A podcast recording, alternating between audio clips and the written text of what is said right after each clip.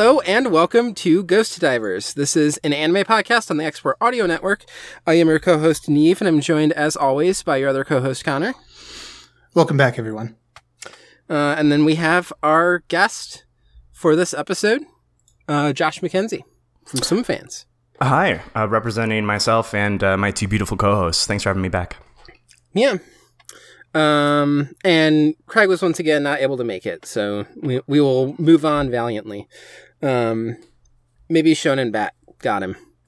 Yeah. Um, that's kind of bleak to say. I heard that. I heard that.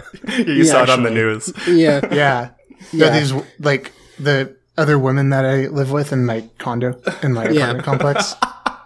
What they said that.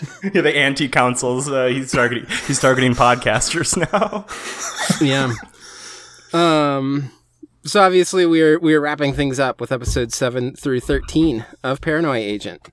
Um. Oh, we didn't do the thing where we decided who's doing synopses. So, um, we got too distracted That's laughing okay. about stuff that people will enjoy. Um, yeah, we got we got into a heated debate about creationism. Um, also, we're doing episodes eight through thirteen. Oh, that's right. Um, but I, I'll do uh, episode eight, and then uh, Neve, do you want to go, and then Josh can go third. Yeah, and then we'll just like cycle. Okay. That sounds great. Uh, episode 8 Happy Family Planning. Uh, the three members of an internet suicide pact meet each other for the first time in an attempt to come up with ways to commit suicide. The two older members of the trio, an old man known as Fuyubachi and a young man known as Zebra, are shocked to discover that the third member, Kamome, is actually a little girl and try multiple times in vain to abandon her um, because they don't want to see a little girl uh, commit suicide. She finds them in an abandoned house trying to gas themselves with carbon monoxide, uh, but the house is suddenly demolished. They then try to jump in front of a subway train, but another man throws himself in front of the train first. Despite them commenting that the man was very painfully mangled, they see him get up and walk away uh, afterwards. Um, kind of like showing the hand of the episode here. Yeah. Um, while everyone is still looking at the corpse on the train tracks, the man like walks away. Um, finally, the trio try hanging themselves from a tree on a mountainside, but the branch snaps. Uh, the men fall down a slope and get separated from Kamome, um, revealing that uh, Zebra's locket, which has fallen off, um, contains pictures of him with another man. They decide to go back for Kamome because they fear that she will die if left alone in the forest. Um, so after uh, reuniting with Kamome, um, they then visit a bathhouse where it is revealed that Kozuka Makoto, um, otherwise known as the Shonen Bat imposter, um, was a member of their suicide pact. They try to sleep. Uh, they try to sleep uh, until they see the silhouette of Shonen Bat, um, and uh, like as this is going on, they're kind of like, "Oh, I wish you know Shonen Bat killed Kozuka. I wish Shonen Bat would come and kill us." Yeah. Um, so uh, they finally uh, Shonen Bat does appear, um, basically attacking like people at this resort. Um, and delighted, Kamome and Zebra run at him with open arms, um, with Fuyubachi trailing behind. Um, but a terrified Shonen Bat flees the building. Later, Fuyubachi notices that the three of them do not cast shadows. While singing and skipping hand in hand, the three stop to pose behind a group of girls, getting their picture taken by another girl with a digital camera. Um, and then they move on. Uh, but when the girls check to see how their photo turned out, they're shocked and frightened um, by what they see in the photo. Uh, the the scene then zooms in um, on a condom machine behind the three girls, which reads "Happy Family Planning." Uh, episode nine, etc. or etc. Um, which again gets revealed at the end, but I don't remember exactly how. Um, I think it's like the apartment complexes spell it out from above. Anyway, uh, four, uh, four housewives share stories that they have heard about Shonen Bat. Uh, the first tells the story about a teenage boy who's desperately trying to cram for his big math exam, um, and then during the exam he's sneezing out the equations, runs to the toilet, um, and like is, continuing to just lose the equations. They're just like falling all out of him. Um, there's a persistent knocking at the stall door um, during this while he's like in the the toilet, uh, freaking out. Uh, but he ignores until he looks up and sees that it's Shonen Bat peering down at him. Um, and then we get a teacher entering. It the floor is just like covered with the sea of equations, um, and the presumably the boy is dead. Um, then the second story is of a young wife stuck at home with her mother-in-law who's just like insulting her, making a bunch of demands, uh, just being like a very terrible mother-in-law. And um, things just kind of escalate. Uh, the wife is like possibly going to uh, do something to the the mother-in-law. Uh, they hear the knock and they think that it's the husband, and they go running. Uh, the mother-in-law gets there first, but it's Shonen Bat, and he um, kills her. Uh, even though, as we kind of talked before, and this gets like pointed out within the story here as the housewives are talking, um, I believe it's the new housewife to the neighborhood, uh, Kamohara. She's like, that doesn't make sense. I thought it was the people who were under pressure. It should have been the, the wife who was hit and not the, the mother-in-law. And they're like, well, maybe just like she got there first and Shonen Bat was trying to kill the, the, the wife and not the mother-in-law. Um, so then uh, they kind of pressure her to tell a story um, since she like pointed out this this error um, and she tells the story of a doctor whose uh, nurses mess up in in vitro fertilization. Um, and so the baby is unrelated to either parent. It's just like completely different people's sperm and egg. Um, and uh, the pregnancy starts having complications. The mother to be is complaining uh, about pains, um, and they look in the uh, ultrasound, and it's revealed that the developing fetus is like a little shonen bat. Um, the other housewives mock her. This is impossible. Why would a baby already have a bat in his hand? Shonen bat already exists, so why would the baby be like happening now? Um, and there's like a little bit of like bullying and ostracization happening here throughout this episode. Mm. um, then next episode, a girl or next story that's told, um, a girl is dying and believes that when the last leaf falls from the vines outside of her window, she too will die. Uh, there's this boy who presumably loves her, given the fact that this is all animated with like very shojo romance tropes.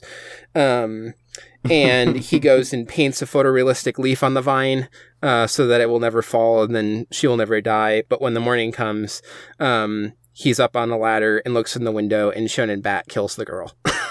um, then uh, Kamohara points out that this is a very famous story, which it is. This is The Last Leaf by O. Henry, a classic story. Um, the next story, there's a pitcher uh, surrounded and hounded by his teammate on how to throw the next pitch. Um, and then he looks and sees that the next batter that he's pitching to is Shonen Bat. Um, here, Kamohara, the, the new housewife, is like, that was televised.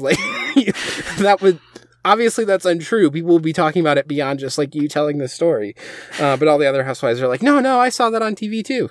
Um, then one of the housewives' neighbors um, that like all of them together one of their neighbors who's a former boxer who uh, recently gained weight passes by and so then a housewife tells the story about him like basically running and then like seeing food just laying in the street um, and then it will like fly up and it'll do like a very dramatic uh, you know sports anime like punch still frame hitting the food um, and so it's like seeing all these different foods and, and defeating them. But um, the fourth one, it's just this giant feast laid out, uh, and Shonen Bat is standing there with the feast before him.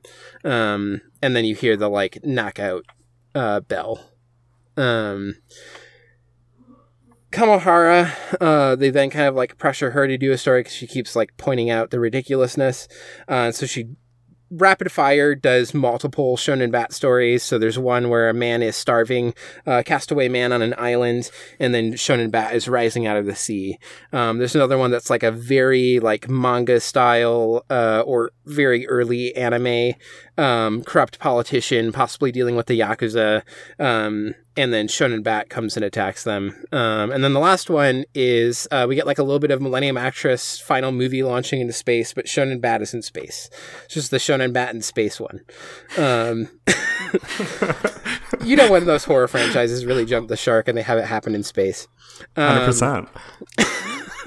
anyway, the other housewives deny all of her stories and uh, basically throughout her like, "Hey, are, isn't your husband a script editor?" I think is his role. It, it's something related to scripts, but I believe it was editor. Um, Shun should be better at like making up a good story that's like going to be somewhat believable and and like interesting.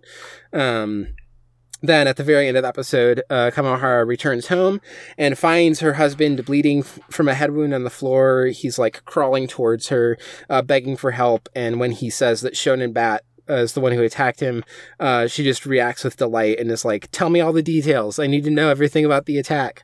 Um, that's the end of the episode. It's a very fun, frantic episode. both, both of the episodes you guys just described are Yeah. extremely good, by the way.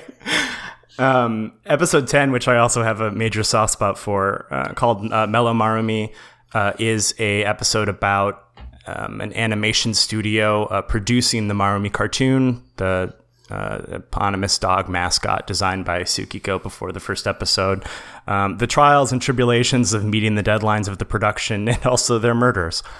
Um, it, it all rotates around uh, Saruta, who's like a, a production coordinator. Um, he is always falling asleep on the job or just sort of not um, doing what he's supposed to be doing to help ensure uh, that the production stays on track deadline wise, which is his job.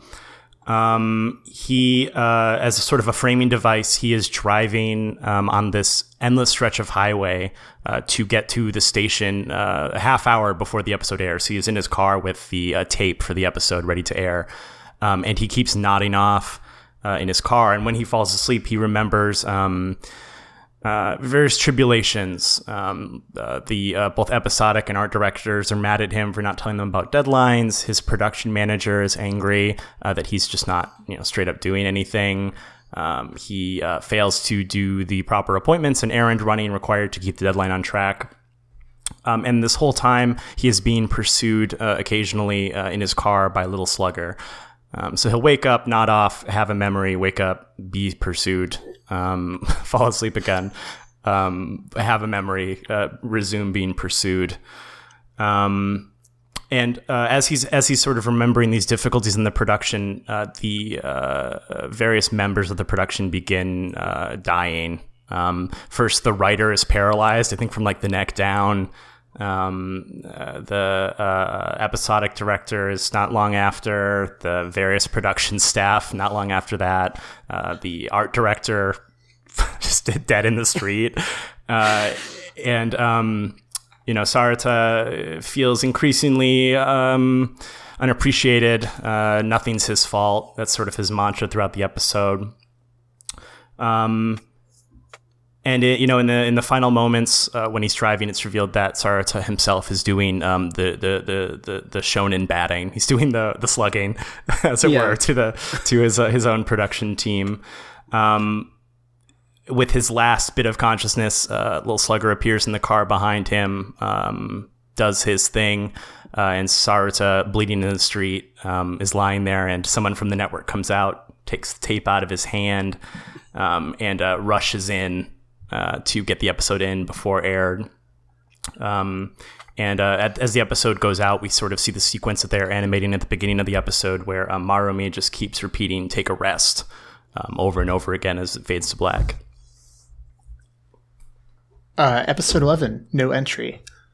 Um, when Shonen Bat comes for Ikari Misae, uh, the wife of Ikari the detective, uh, she confronts him about what humans really are and the problems he has caused. Um, basically being like, oh, I'll show you that humans are not what you think.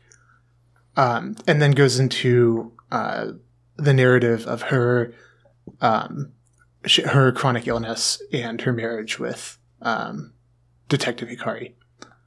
Um, she's like fresh off of having to turn down a life saving medical treatment that her husband, who is now a security guard, will come to find out, uh, cannot afford. Uh, and she tells Shonen Bat how her life changed when she met Hikari, how supportive he was even when they discovered she could not have children, um, and just in general with her um, chronic illness and um, uh, essentially like her her disability. Um, over time, she grew fearful that his devotion to his work was an excuse to avoid her. Um, as this is going on, um, it is like rumored. I think in episode uh, nine, um, or the beginning of this episode, we hear people talking about how Shonen Bat is now growing larger. Um, or appearing in this larger form. Um, and as this is going on throughout the episode, we see him. Um, we see this happening. He's like growing um, as they're talking and as she's talking to him in the living room. Um, but um, when uh, she like, as she is uh, like coping with these thoughts of despair that she's articulating, um, he's like shrinking back down again. Um, so he's kind of like growing and shrinking um, as the like uh, as Misae's um, like the tenor of her story changes. Um, he uh, he then ultimately like grows larger again, and he um, prepares to like hit her, um, but she just laughs in his face. Um, she informs him that humans are not as weak as he thinks they are, uh, and that his existence is pointless, as all his attacks do is provide people with a false sense of salvation. Um, she draws upon her own husband's advice to hold on to reality and not fall into fantasy, um, and compares Shonen Bat to Maromi. Upon hearing this, Shonen Bat screams and promptly vanishes, along with everything around him. Um, although the damage that he's done to her house um, is very real and remains. Um, and at the end of this, uh, after he vanishes, Misae uh, states that she she now plans to undergo the operation. Uh, intercut through her narration, we also see former police detective Ikari is just finishing one shift as a construction worker uh, to go immediately to his security job at another site um, without returning home. While at his post, he strikes up a conversation with one of his coworkers um, and is shocked to learn. Um, sorry, I was trying to remember the guy's name. Um, Oh yeah. uh, I think it's Inuka, um, and is shocked to learn that the man is actually one of the first people he arrested as a cop. Um, the man is now old and serving as an honest member of society, uh, and they then begin to like reminisce and converse about their relationship. Uh, during this conversation, Ikari reveals um, how he always wanted to be an old-fashioned cop catching simple burglars, um, not like complicated psychological uh, crimes like the Shonen Bat case. Um, this is kind of his childhood fantasy that um, is the basis of his um, de- uh, detective work and his career choice. Uh, he is then promptly transported to a fantasy world, um, his childhood fantasy, um, which harkens back. Uh, it has this older art style, um, two dimensional, um, which is, I think, sig- significant um, and basically represents this um, idealized past, this like communal living,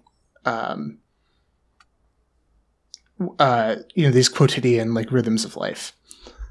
Uh, in the real world, uh, Maniwa turns up at the Ikari home looking for Detective Ikari, um, but finds it wrecked by Shonen Bat. Um, and Misae uh, is distraught that Ikari has not returned home yet, um, and informs Maniwa of this. Uh, when M- Maniwa asks how, her how she, uh, she defeated Shonen Bat, she says that she said he was like Maromi, um, a distraction. Uh, and then Mellow Maromi uh, switches on and plays on the overturned TV. Uh, episode 12 Radar Man. Uh, who will basically we'll, we'll find out uh, Maniwa is now Radar Man. um, Owns, so love Maniwa, yeah, engages in battle with Shonen Bat, um, and also investigates uh, his past. Uh, first, he visits the mysterious old man at the hospital. This is the the old guy who's been writing uh, in chalk on the sidewalk throughout the series, um, and also kind of just like wandering around, and has also done the um, next time on segments.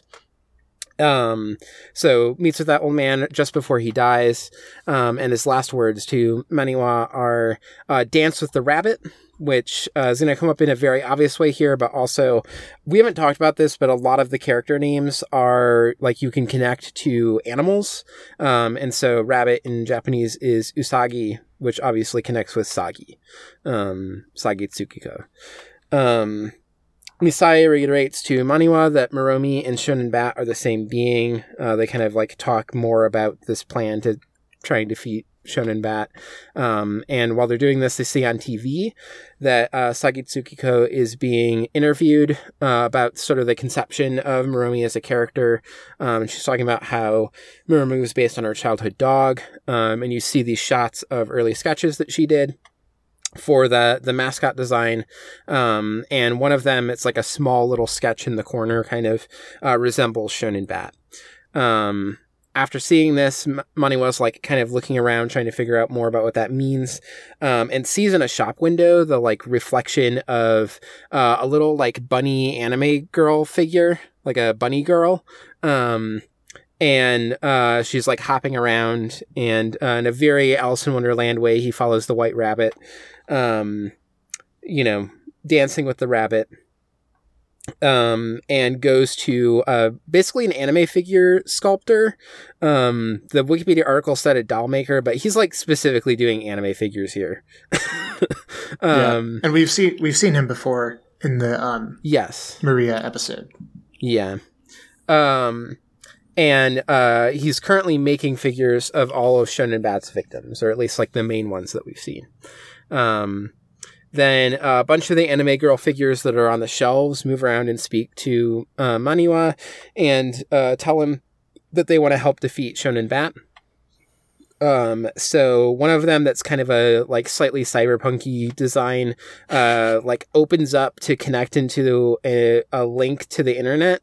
Um, and they access the Maniwa's like detective database or something and find data about Tsukiko's past. It's like a very silly sequence. Yeah, it's great. it kicks yeah. ass. it's like uh, it's like small soldiers.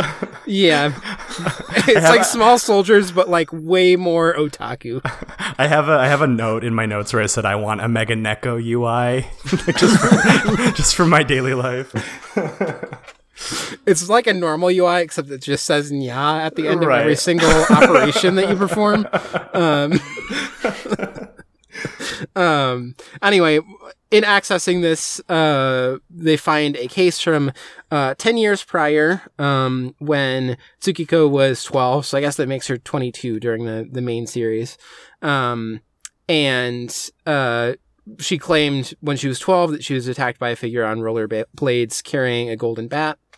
Um, and so Maniwa then goes to visit Tsukiko's father. Uh, he sort of tells the story.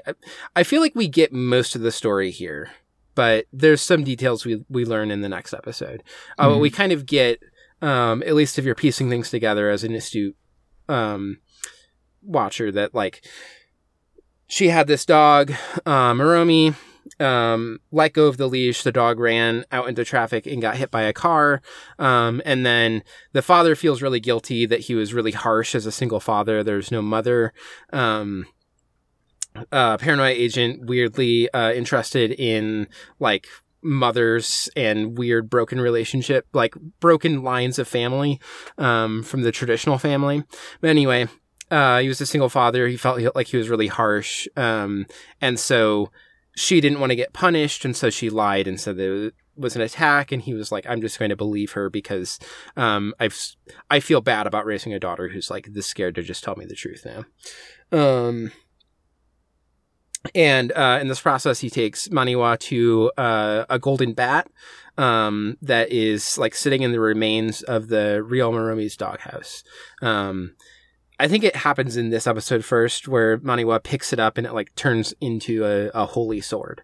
Mm-hmm. Um, it's like the final JRPG weapon, mm-hmm. uh, Maniwa's ultimate weapon. you have to go to Maromi's doghouse, which anyway. Yeah. Um, after discovering, he, fi- he finally got the last issue of Weapons Weekly. Yeah. um, after discovering the truth, uh, he calls Tsukiko and is like, basically, your dad told me everything. Um, and it's sort of being like, dad said, don't be afraid. But then is also like, in that moment, uh, pushing her of being like, oh, you're the one who like was kind of the victimizer when you let go of Maromi's leash and you've been playing at victim. Um, and at this, the mascot Maromi character cuts the phone cable and, um, Shonen Bat appears. Maromi is like helping them escape. Uh, Maniwa comes and appears and is like heroically fighting off with the original Bat.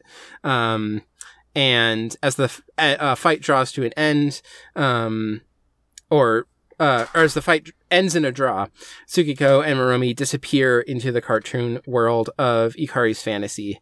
Um, and at that moment, all traces, like all the Maromi merch and everything vanishes from the human world. And there's like news stories about people upset that they want their, their Maromi plush or whatever. Which I understand. I would want a Maromi plush. Hundred percent. Um, I want a Maromi. I was thinking this while watching that man, that depraved man, like slamming his fist on the glass door of whatever store. Is like, I want a Maromi Hatsune Miku uh, uh, collab. I want to see Yeah, that would be great. Um, that, that was my hyper consumerism watching this man get blitzed by a black goo while, while being mad at a store for not having any Maromis. Watching the goo of consumerism and escapism Yeah. annihilate a whole city. You were like, damn, I, I like, want this like- collab. yeah. Like, you know, it'd be Damn. cute. Why did they seize more on merchandising this Maromi? if there was simply more Maromi merchandise, it couldn't all disappear. that, that was the flaw. Um, yeah, so I have the final episode. Um, it is the 13th episode. It is also titled The Final Episode. Um, as uh, we sort of just joked about, um, uh, there is a black goo um, coursing through Tokyo. Um, I think importantly, we see many of the characters from the first half of the show.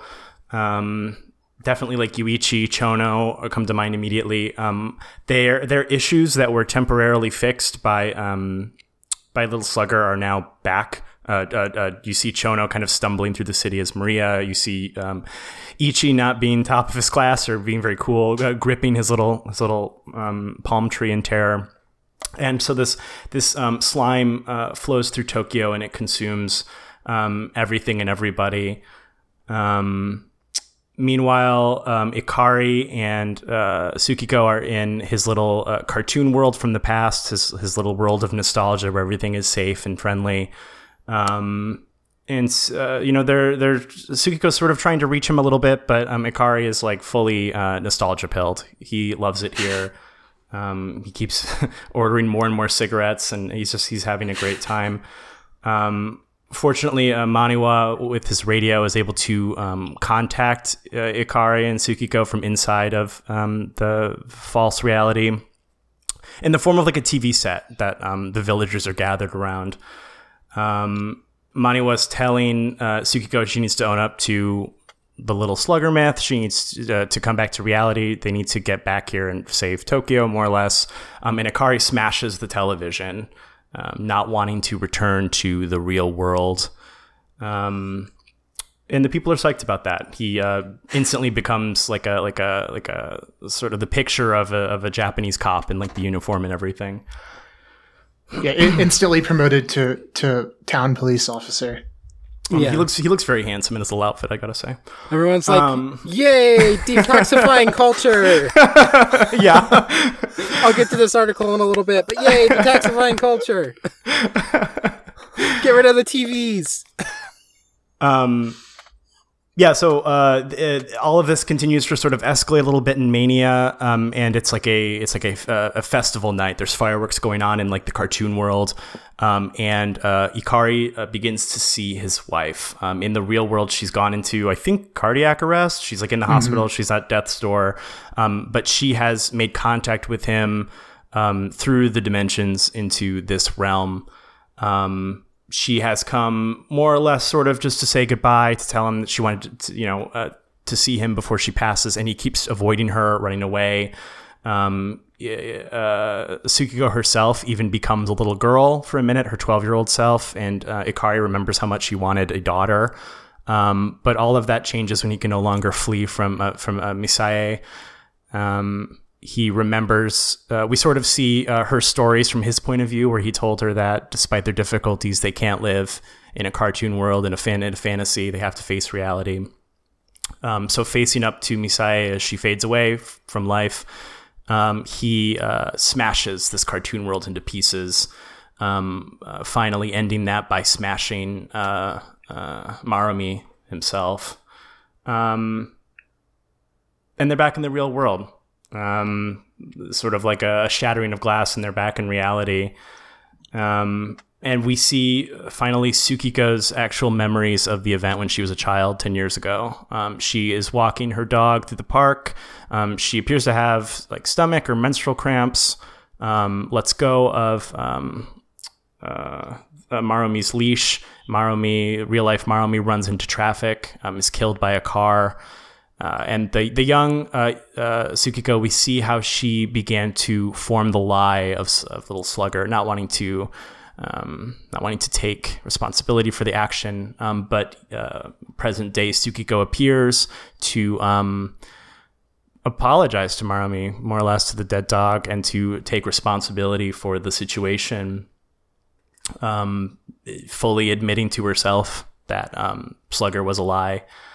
Um, so the the goo disappears, Slugger disappears, and then we have a time skip to two years in the future. Um, Tokyo is, has mostly recovered. It sounds like they've finished uh, reconstruction efforts. Um, uh, uh, Maromi, he's out. He's old news. He disappeared, I guess. Uh, but there's a new cat. There's a new cat in town that everybody loves.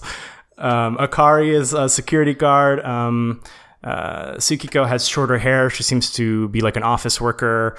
Um, Kawazu uh, passes by her, um, rem- remembers her, does not chooses not to pester her, which we love. Um, but most importantly, uh, Maniwa, um, he has uh, taken the old man's place. His hair is now completely white, um, and he is doing um, the same uh, chalk equation uh, that the man is doing. Uh, we watch him get to the final scene, to the to the end of the equation. Um, he pauses. We cut to his facial expression. He gasps, um, and the show ends.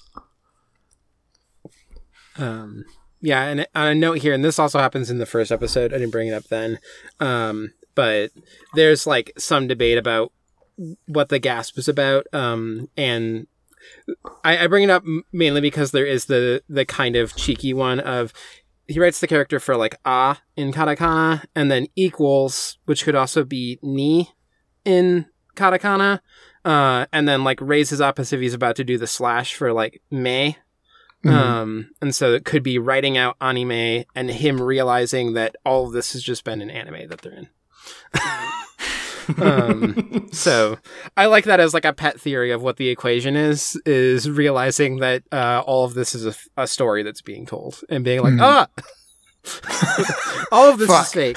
None of this is true. what the fuck? Yeah, um, and I um, think um, if, uh, well, maybe uh, I, I think there's probably some stuff we want to talk about first, but once we get to like our final thoughts on the ending, um, that that might be an interesting interpretation. Yeah. Um, given the yeah. like some of the focal themes of the of the series.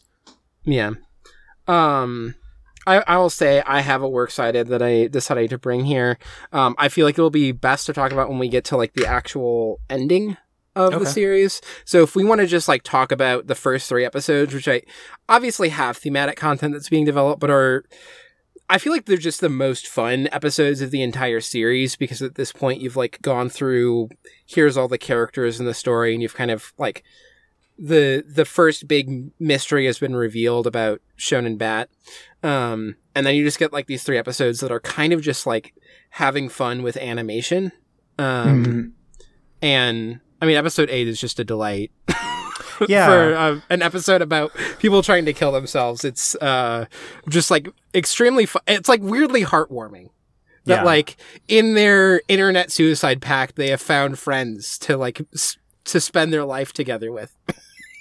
I mean, what, what, what I really find exciting about this back half of this show is, um, you know, and, and rightly so. Uh, episodes one through six are very focused on you know these individual stories, essentially these character studies of these people who um, could theoretically have their problems resolved by getting slugged.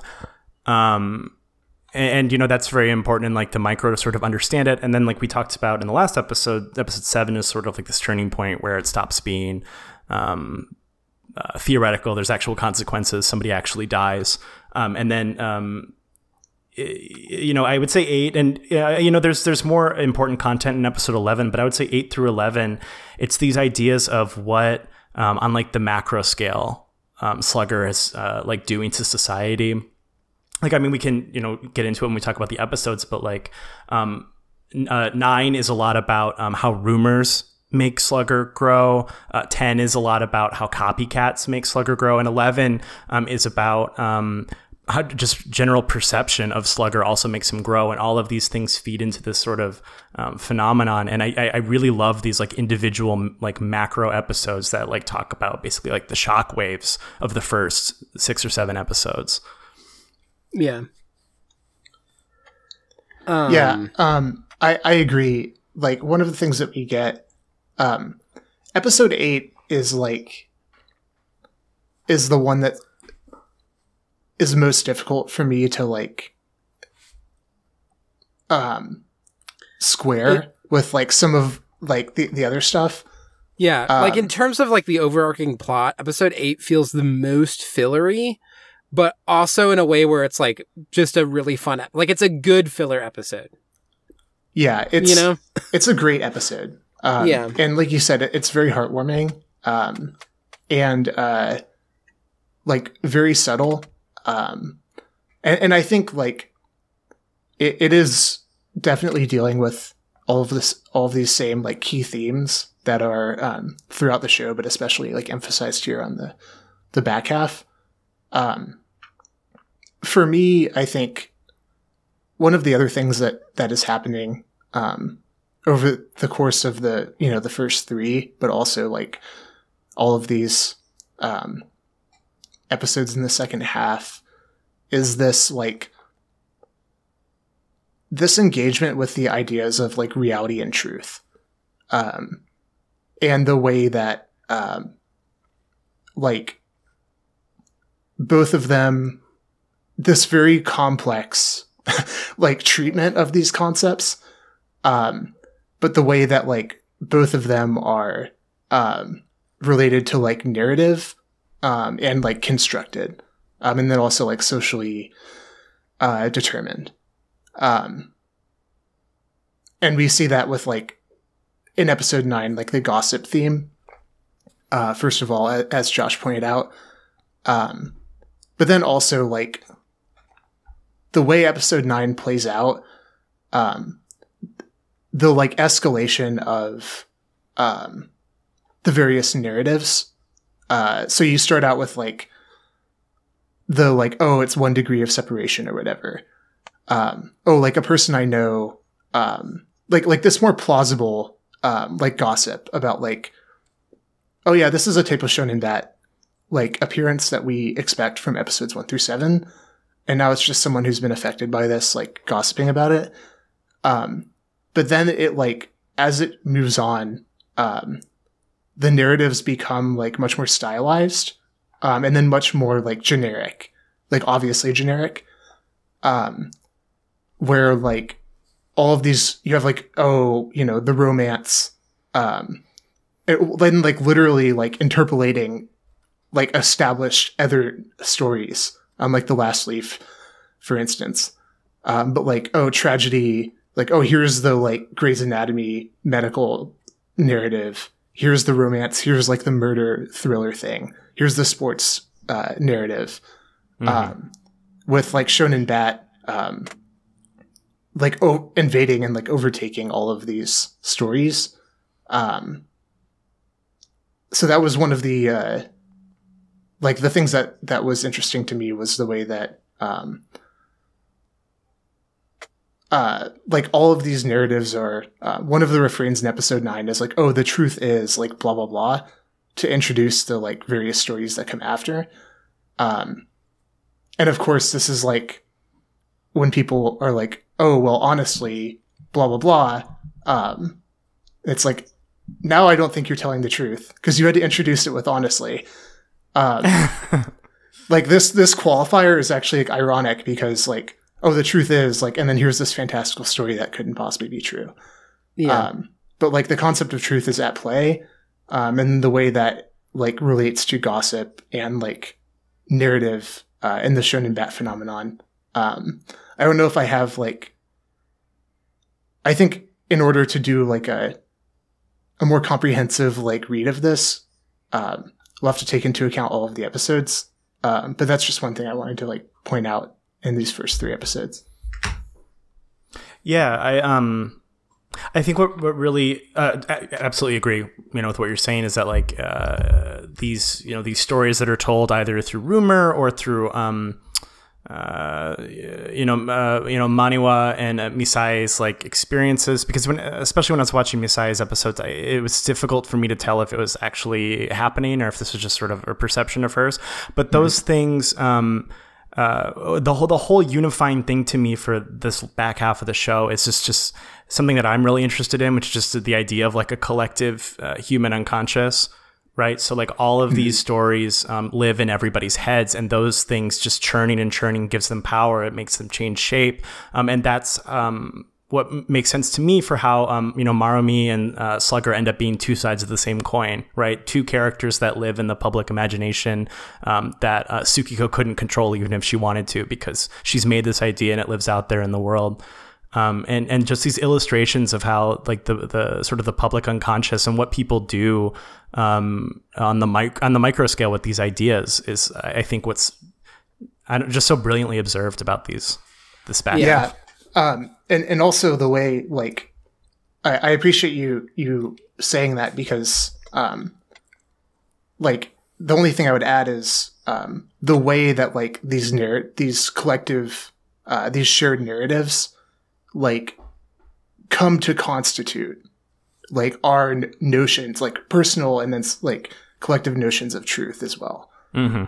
And then when you have like, um, the like shonen bat phenomenon, um, like overtaking collective consciousness in this like in in this way, um, it then like one of the ways that it's manifesting, I think part of what episode nine is doing is like oh, this is a social manifestation of of this.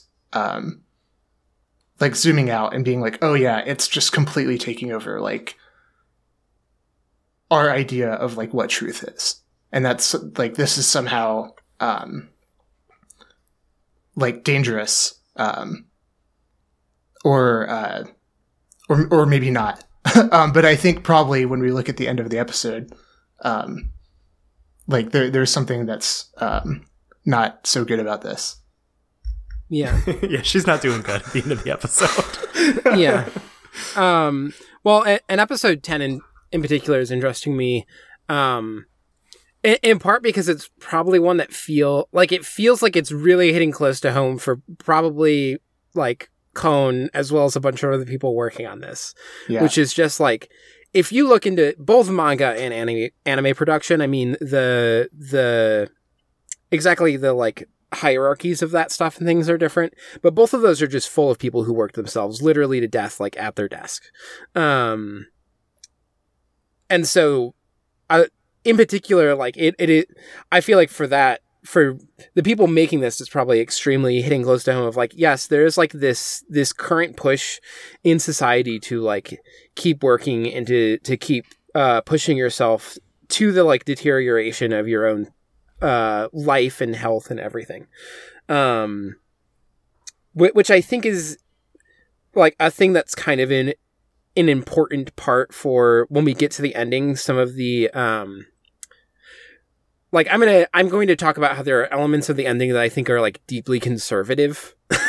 uh, especially from a Japanese perspective, but I think there's a lot of stuff that also tempers it. Um, and some of it is like when you look at how hellish a lot of uh, animation production stuff is.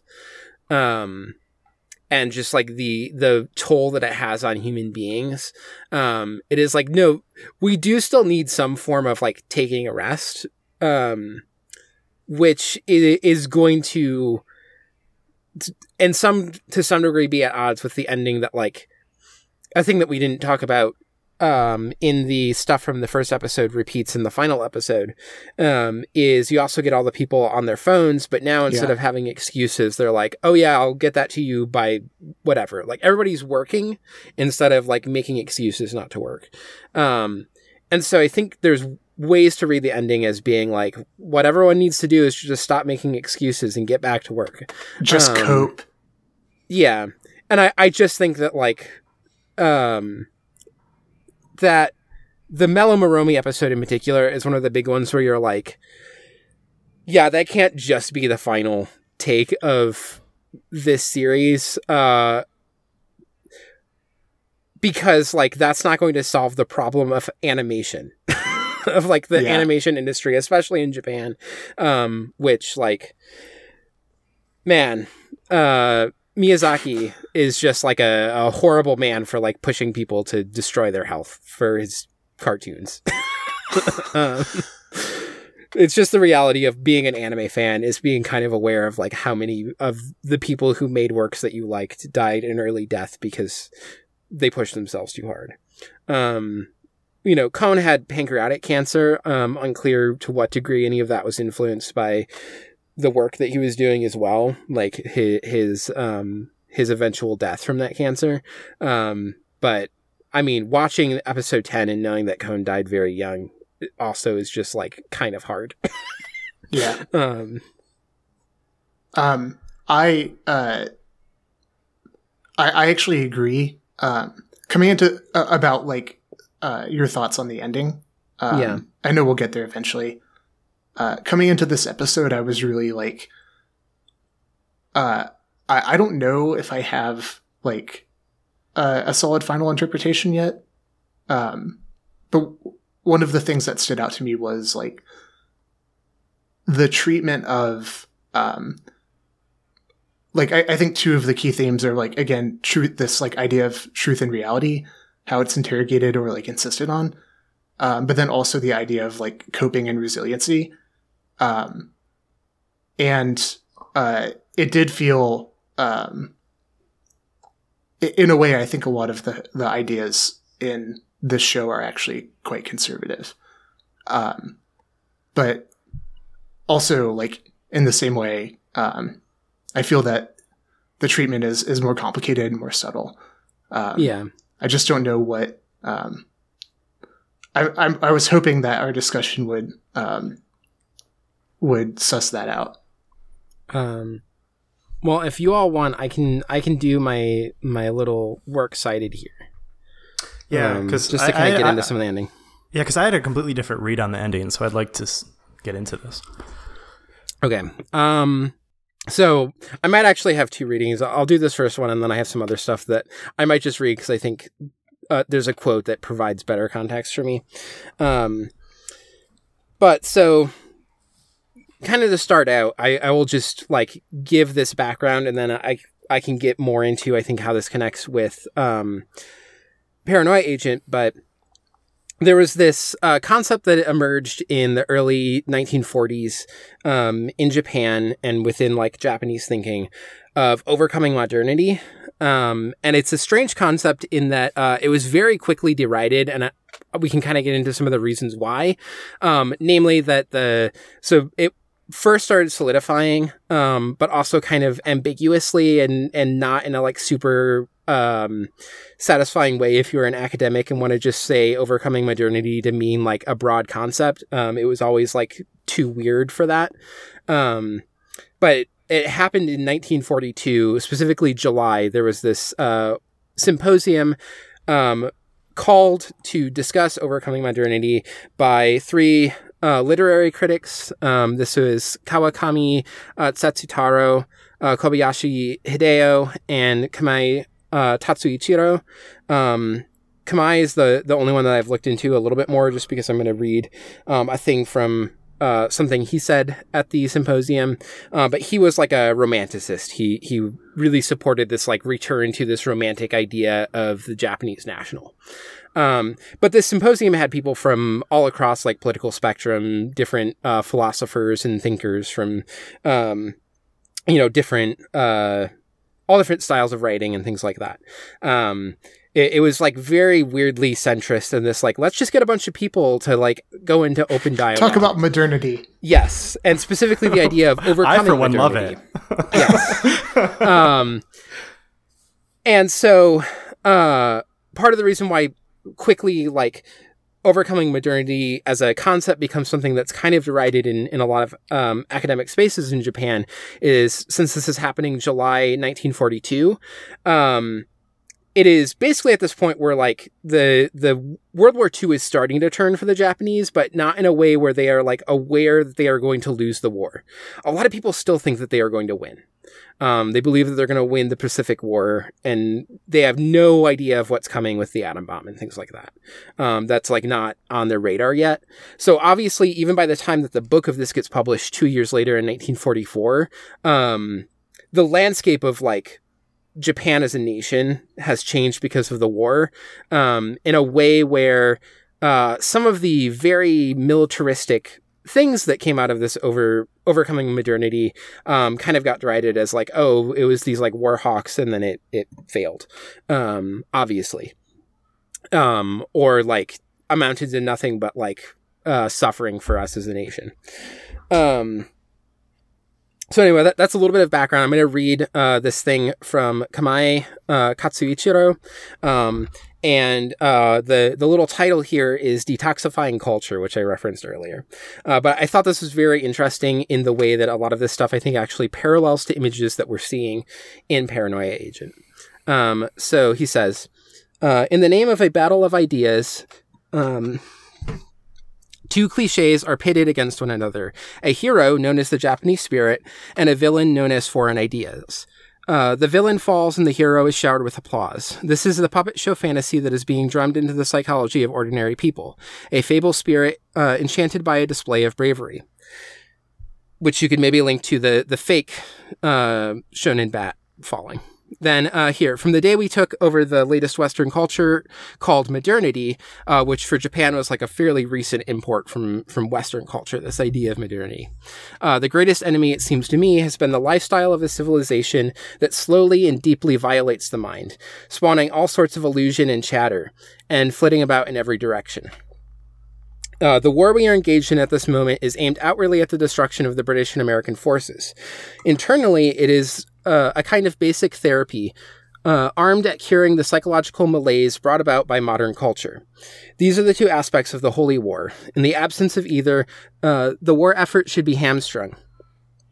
To win the battle against the poisoning of culture is something that is not entirely or is not possible even in the short span of a century. Fortunately, we are uh, emerging as military victors in East Asia.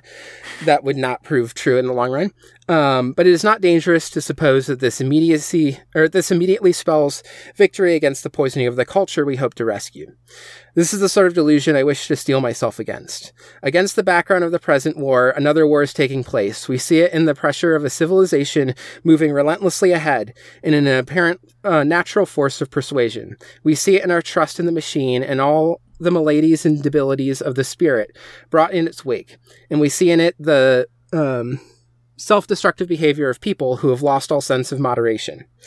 It is not certain whether we will perish in this fight or be saved, but at least as we count our visible victories in the war, let us not deceive ourselves into thinking that this deeper war, hidden to the eyes, is a mere fantasy. The illusion of peace that victors often carry uh, around with them glosses over this abyssal war. Behind the mask of peace, the poison of civilization spreads. More frightening than war is peace, the present disturbance of a war in the name of that abyssal war.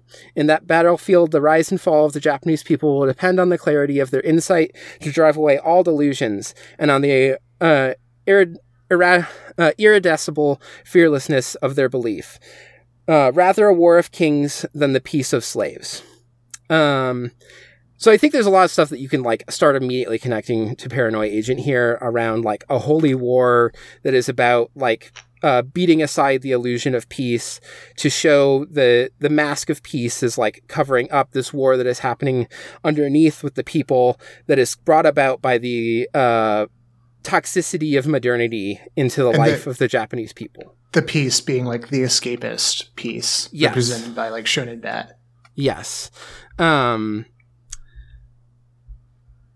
a little extra thing I'm going to do here just to like further uh, clarify later thoughts on overcoming modernity. This has like remained a, a concept in Japanese philosophy that is like dealt with. Um, but this is from um, a uh, thing by Odagira Hideo, who was, um, or Odagiri Hideo, who was uh, writing uh, about a decade later.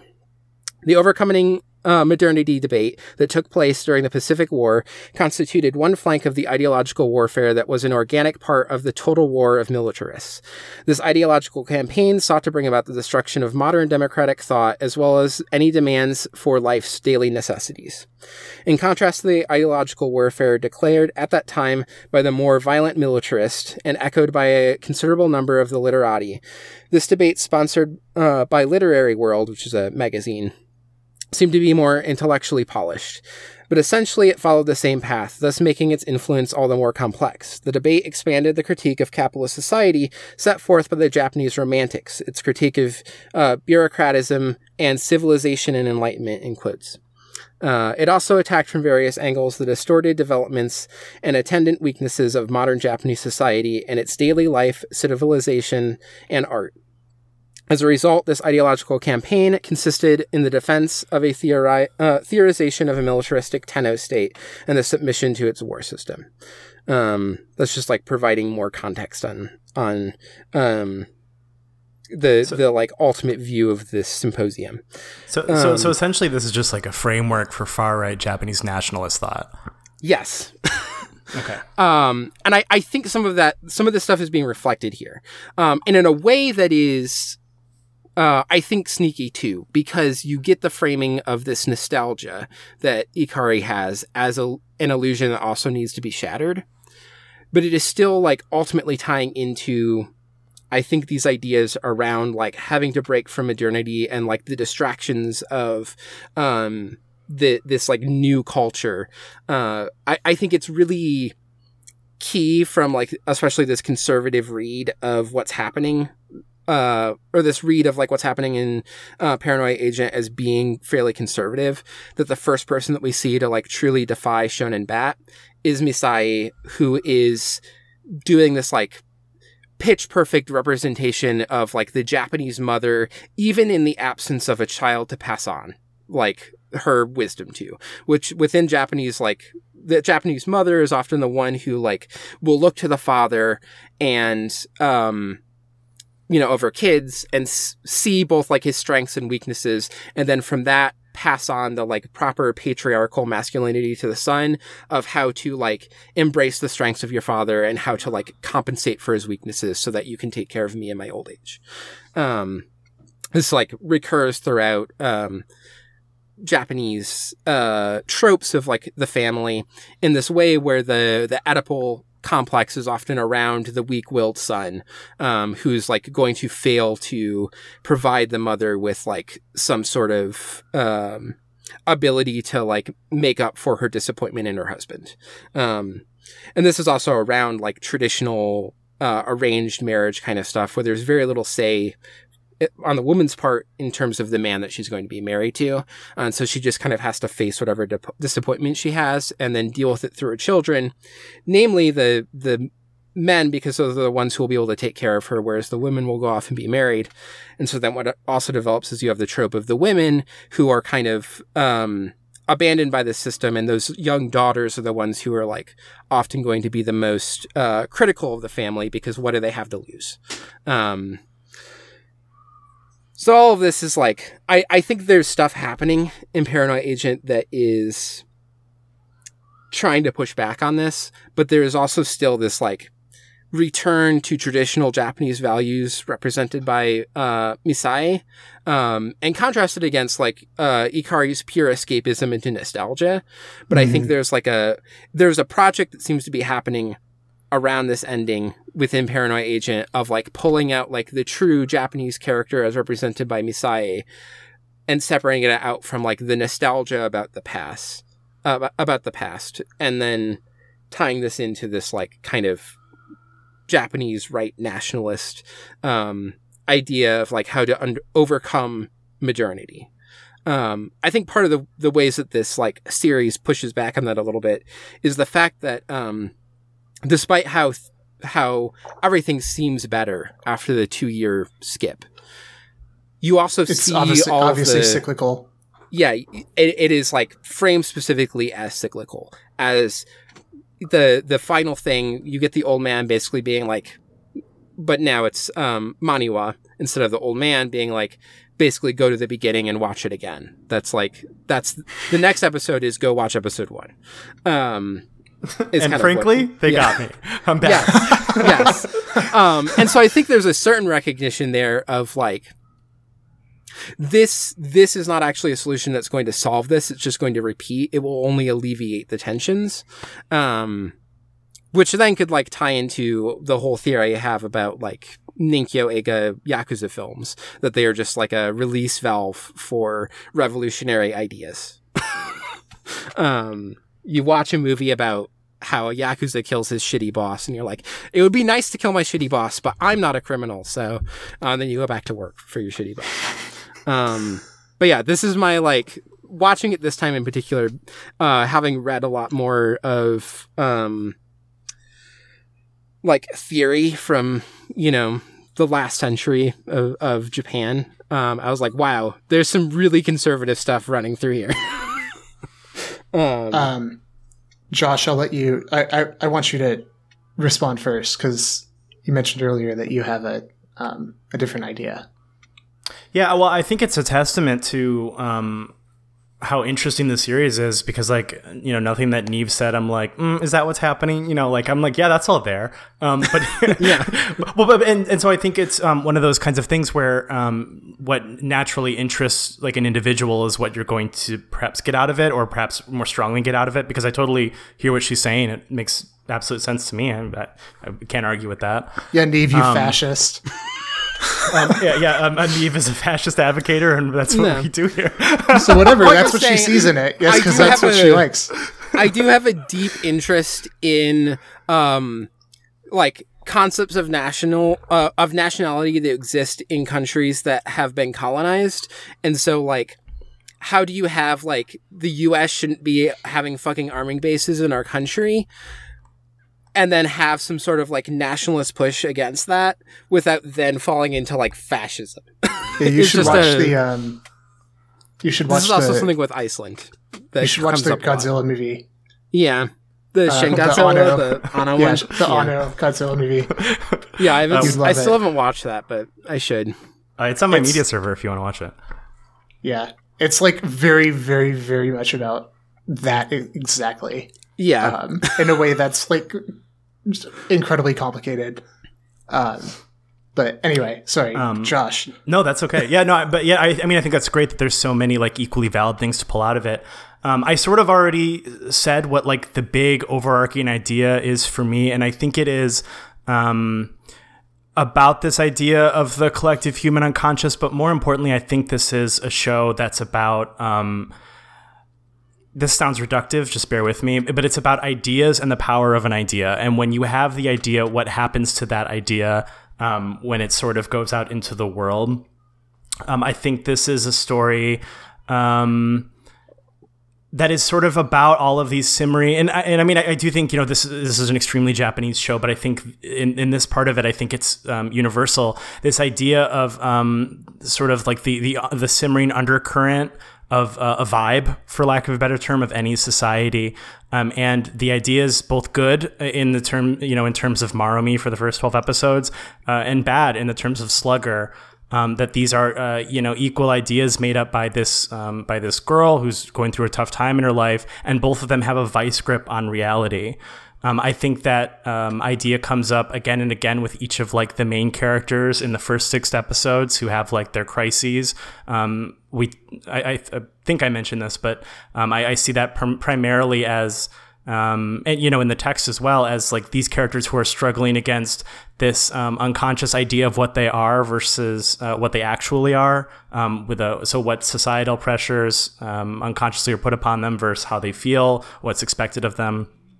Um, and so, you know, what interests me the most, especially at the end, is, is just this idea of, um, for lack of a better term, just the power of an idea. I mean, like it, I, I think there's a strong, very clear advisement against, um, you know, American pop culture now, which is uh, Ikari um, returning to nostalgia. It's a strong advisement against um, uh, returning to ideas um, I don't know, from 100 years ago that didn't work, um, which maybe ties into a little bit of what Neve is saying. Like these ideas of um, uh, bygone things that failed aren't going to work again just because they're familiar.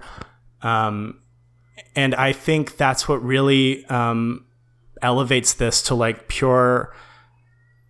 Uh, uh, uh, brain massaging to me is that it, it feels like um, a piece of work that's really digging into that idea that um, everything you know, not to be new agey about it, but everything um, is shared on a level because you know we are all the same species. We are all communicating these you know same ideas. We have very similar thoughts and fears and whatever, and all of these things have ripple effects and ramifications, um, both good and bad. And that's you know that's what I think is so amazing about this about this series, and that's what I that's what I feel like the ending really says to me is that like.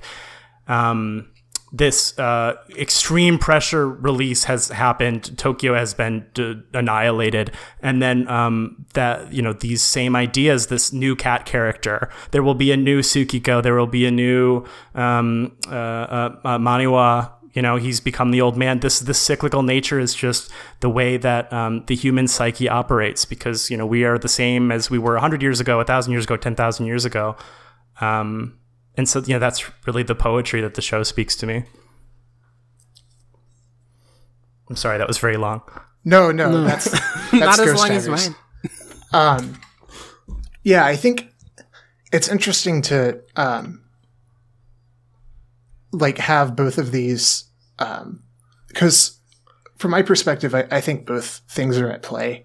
Um like the stuff that Neve framed up and then also the stuff that you framed up there um, I definitely think like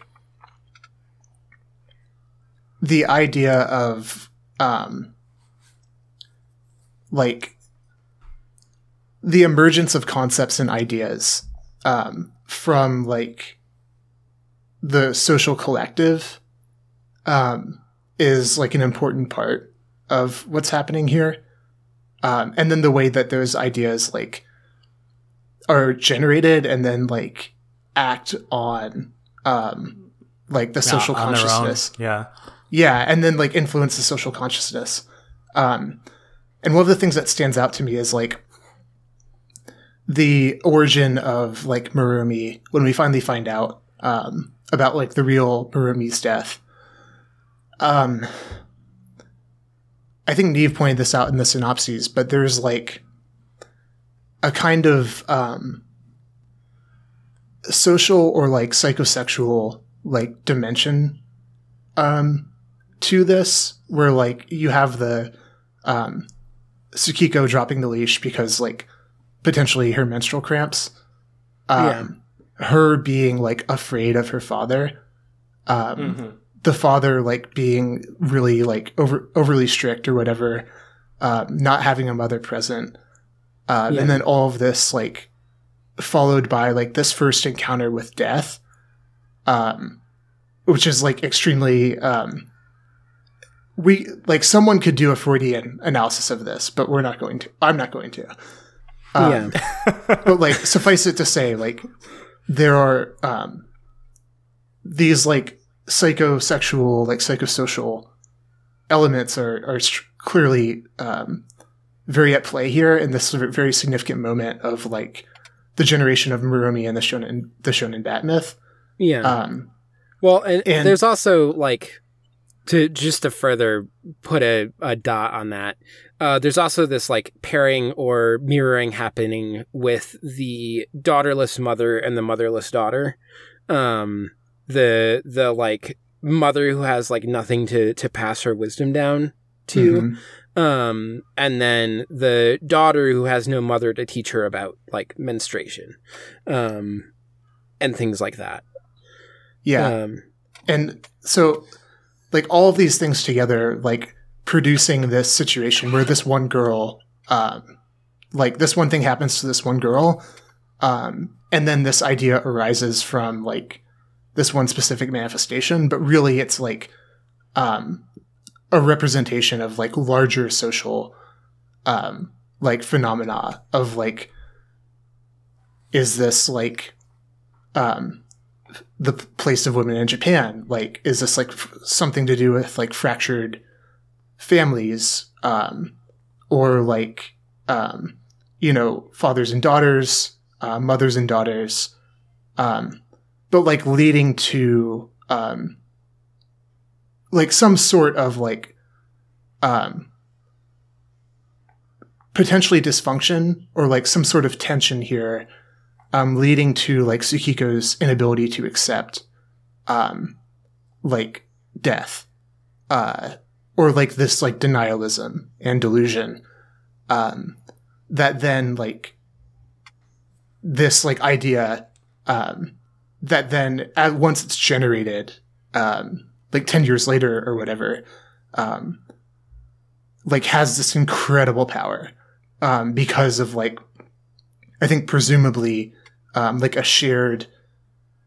Uh, I, I won't use this word as my final reading, but I think like I'm going to put it out there because um, I think this is part of what the show's framing, like this shared neurosis um, of like modern society that somehow like Tsukiko's experience, the idea that's generated from that, um, it has so much um, like power um, and then it, it, just takes over like the the final episodes Maromi like one of the things that happens is that like Maromi merchandise is just everywhere like it's almost like surreal in a crisis in its own way um, yeah. that Maromi has taken on like just like Shonen Bat has Maromi has taken on like this completely like overwhelmed this um, omnipresence and this like complete domination of like social the social uh, collective and like consciousness. Um so there's like this preoccupation that is like um almost like you know um the neurosis is like or these uh social problems are giving rise to this like this idea that's this pressure release um and then in turn it like is adopted so there's like this cyclical aspect of thought um, that is definitely like a big part of um, of the show. Um, but uh, Neve, I know I, I, can tell you want to say something, so I'm gonna I'm gonna stop.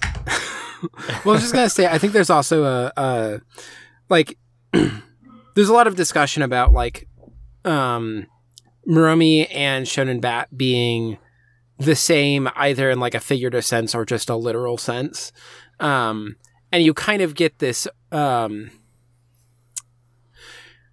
when when like shonen bat is like fully spreading right uh, you get like the black goo everywhere um, there's then the moment where uh, tsukiko like fully retreats into the the dream world with uh, ikari and then all the maromi like vanishes. Um, and that seems to like intensify or, or make things even worse um, to like not have the that even if they are the same being there's like a, a two sides or like a, a, balancing that is is happening but is uh, continuing to escalate. Um, and I, I think some of it is this dual side between like Maromi kind of representing this like oh you've worked so hard you should take a rest like please don't kill yourself making cartoons. I love your cartoons, but please don't kill yourself making them. Um, and then Shonen Bat being this like that taken to this destructive or, or both self-destructive and then like outwardly destructive form of like well i'm just gonna like shunt off all responsibilities because i need a rest. I need a break from this. I'm just gonna like push everything aside. Or this like um, self-destructive yes alternatively. um, yeah. Yes. Um, so you yeah you either kind of get the like you do the excuse so that you don't have to do the work or you you like uh go into this self-destructive mode. Um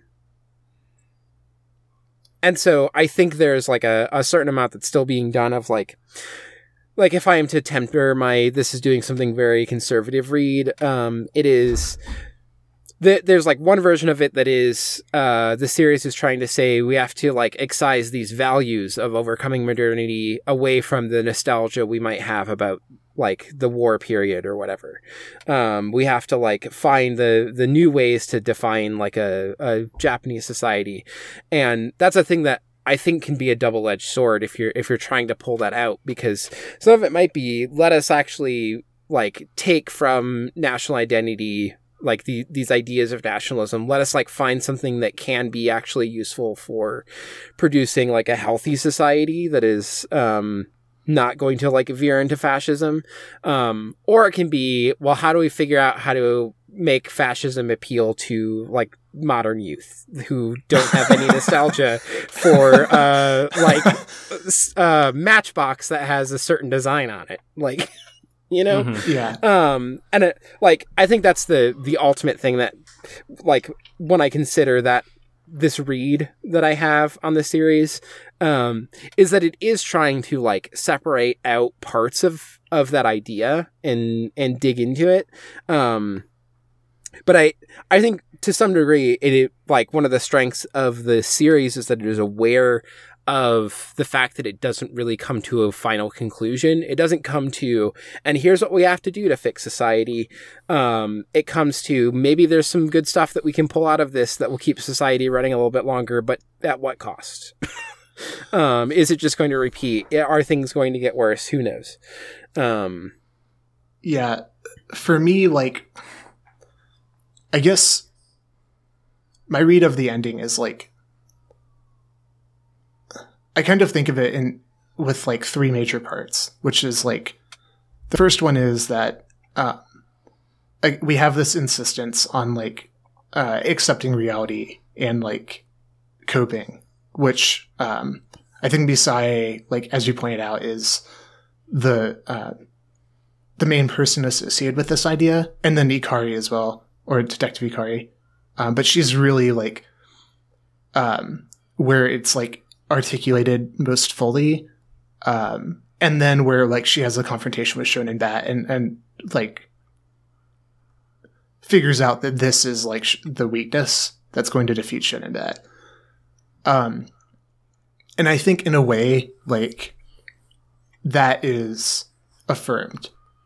Um where it's like oh yeah tsukiko has to like accept um she has to like accept that the y- her dog died. She has to accept this like event that happened um and like forego this escapism and like this um like so this uh victimhood and like et cetera et cetera uh, and then when she does that, like we see the the goo goes away and like Shonen Bat disappears in like, you know, happy ending. yeah Um, that like this is the challenge. Like no, no, no. Like we can't succumb to this escapism. Um, and like fantasy, we have to just like accept reality for what it is, like capital R reality, and then like learn to cope with it. Um, yeah. which is this like in a way um for me this is like the central piece of the conservatism um yes. of well the and show. especially when you think about how that message becomes true by essentially the passing down of that from Misae to Tsukiko, which Yeah. is like a restoring of the family con- connection of the mother to the daughter um, in this like fantasy space where like Misae is kind of able to help um, pass down to Tsukiko this idea of like don't just escape into fantasy, don't go to escapism. Like you have to confront the reality and take responsibility. Um, and I and it the the scene where like um, Tsukiko goes and like hugs and apologizes and sa- says sorry to the dead dog is like deeply touching.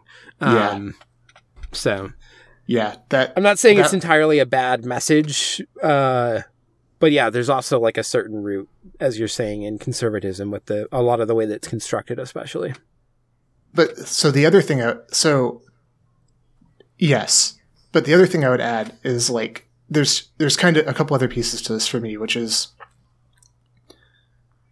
at the same time that it does this like the show is so heavily like um like deconstructing and challenging like all of the like concepts of like traditionalism.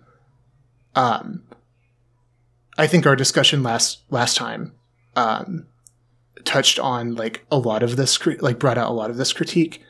Um, how like a lot of the, I think, so much of the repression that the show is like envisioning and seeming to posit as like a source of this neurosis is like related to this like traditionalism um, and the way that it like um, confines people and overdetermines people's lives. Um, and specifically i think like this like japanese traditionalism the way that like the people in this society at this time like um have to deal with the like um the repressive like legacy of this or the persistence of it. Um and this culminates in like ikari's fantasy um which is like the final thing that needs to be shattered um where he retreats into like you know this idealized like you know um wartime like conservative um, fantasy um, where everything is like uncomplicated and um, so much of like the presentation of this fantasy is just like um, a like uh, deconstruction of like uh, traditionalism it, like the nostalgia that it um, is like based on um, and then also like just it, its its own unreality. Um, and so i think like that's one of the things that complicates it for me is like um, this is also part of the show. Um, Yeah. and then the last piece is the way that like we get this cyclical ending. Um, where it's like okay yes like the solution was that Tsukiko just like you know has to like confront reality and like cope with this trauma. Um and then like the immediate crisis is lifted. Um but then at the end of the show it's like okay yeah like everyone's just doing the same fucking shit. Like for the most part like we're all in the same exact position. Um like literally like we have um either uh, well let me qualify this. For the most part i think there are subtle changes um that we could look at but like so much of the ending to me was like oh yeah like there are these roles that people are just like filling and continue to f- continuing to like fill um like Maromi has been re- replaced with like oh yeah it's the same thing but just the cat um and like I, I like the cat better, by the way. Yeah. yeah, I agree. Um, and then like, oh, Ikari, Ikari is still like a security guard. Um, Kawazu's still a reporter. Um, like, and then the old man. Uh, well, we we still need an old man. Like, someone needs to fill this role. So now it's just Maniwa, who's like the old man. Um, and then like the implication being, yeah, just start back at episode one. Yeah. like Well, it- this is still like none of the like fundamental problems of that like gave rise to this seem to have been um resolved. And then it's like we get this he- heavy hinting of like oh yeah like this is going to happen again. Um Yeah. so like that and it, that solution that seems to be posited of like oh yeah just cope. I was like okay yeah it's fine. Like you can just cope. Um but like it, even if you just like if you tell people okay just cope yeah you can cope for a little while but like if you have these like fundamental um like stressors and this fundamental tension um that is like determining your life then like coping is still um that solution in of itself is like part of this vicious cycle Yeah. Yeah, because people are still people and society is still society, even after the the the, the mass sliming, right? yeah and Yeah. your society is like still it's still fucked up Yeah. Getting getting back to work uh, does not, in fact, uh, fix the problem of your job is killing you slowly.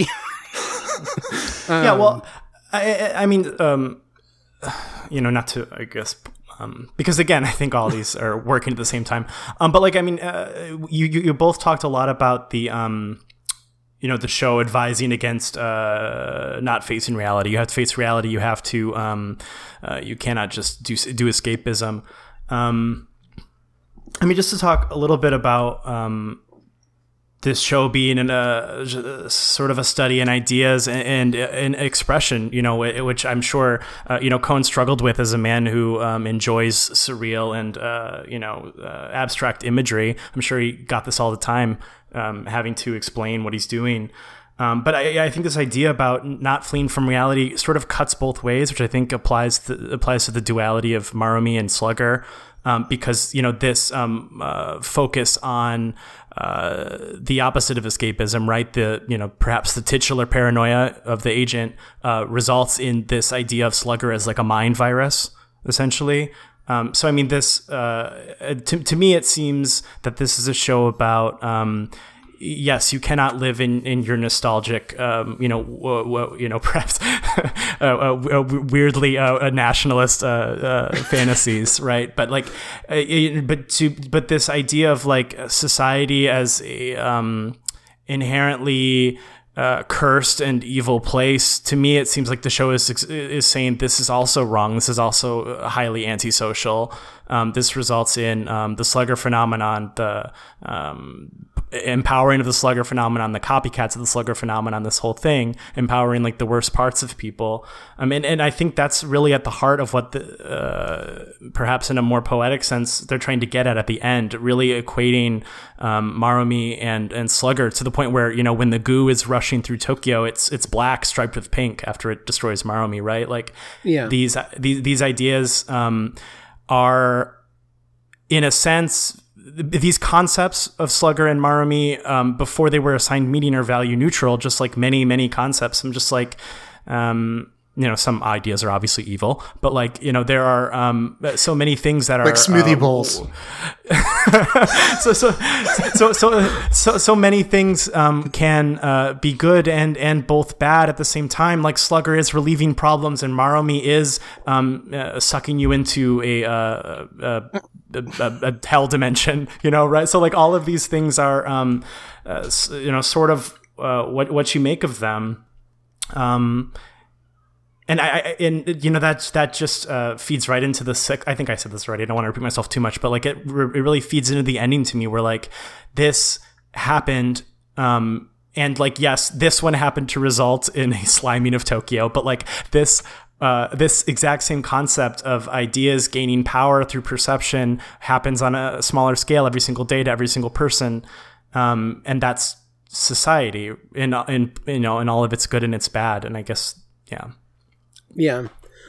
Well, and like I kind of hinted at this um, previously, but especially as we've been talking, I think I, I've landed more firmly on like, um, because at first watching this, I was struck this time in particular with like the with the stuff I'm talking about with overcoming modernity, how um, like intensely some of that stuff is being brought in at the end in a way where some of it feels intentional to like there feels like there's an intentional callback to World War II in the destruction of Tokyo.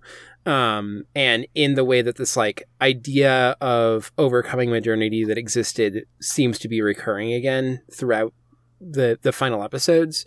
Um, but I think the the conclusion I've come to through this discussion is the ending that points to, to going back to the beginning is really the key here because it be, it makes this ending less a it, it is uh, the final thing that's telling you like don't read this ending as the happy ending that it appears on the surface. The the appearance of a happy ending that is occurring when you see the restored tokyo is the like uh putting the mask back on basically.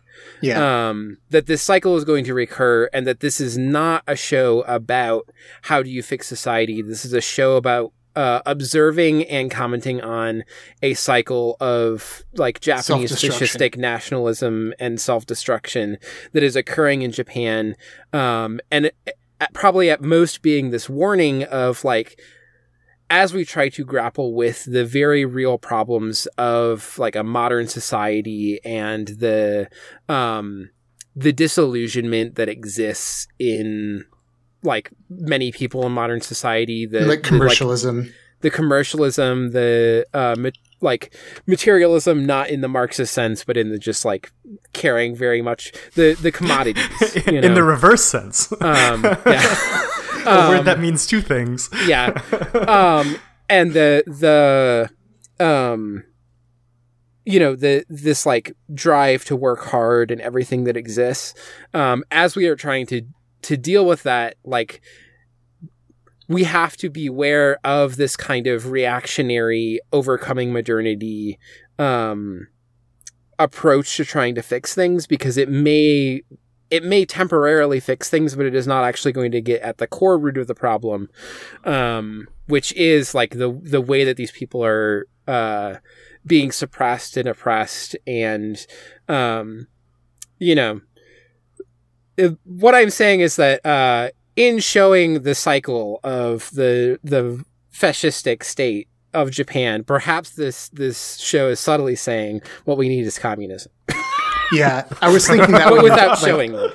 there there is like this strain of thought in communism where it's like um yeah like okay cope with reality right? Like um if people are depressed like it's not necessarily like the worst thing in the world because that means that they're like perceiving that something is wrong. And in order to like take action and like try to correct what's wrong um, you have to like perceive that something's wrong.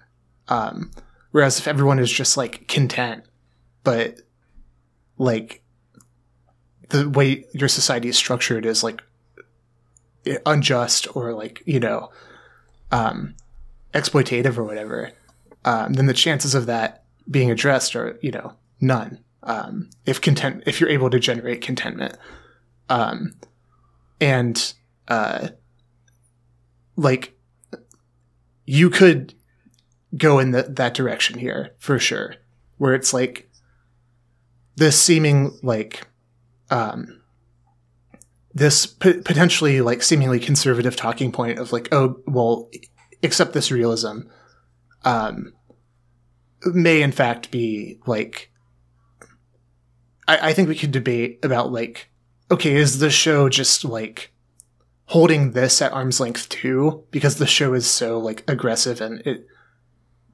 like critiquing and deconstructing the idea of reality itself um, to then turn around and insist on it um, as like this solution.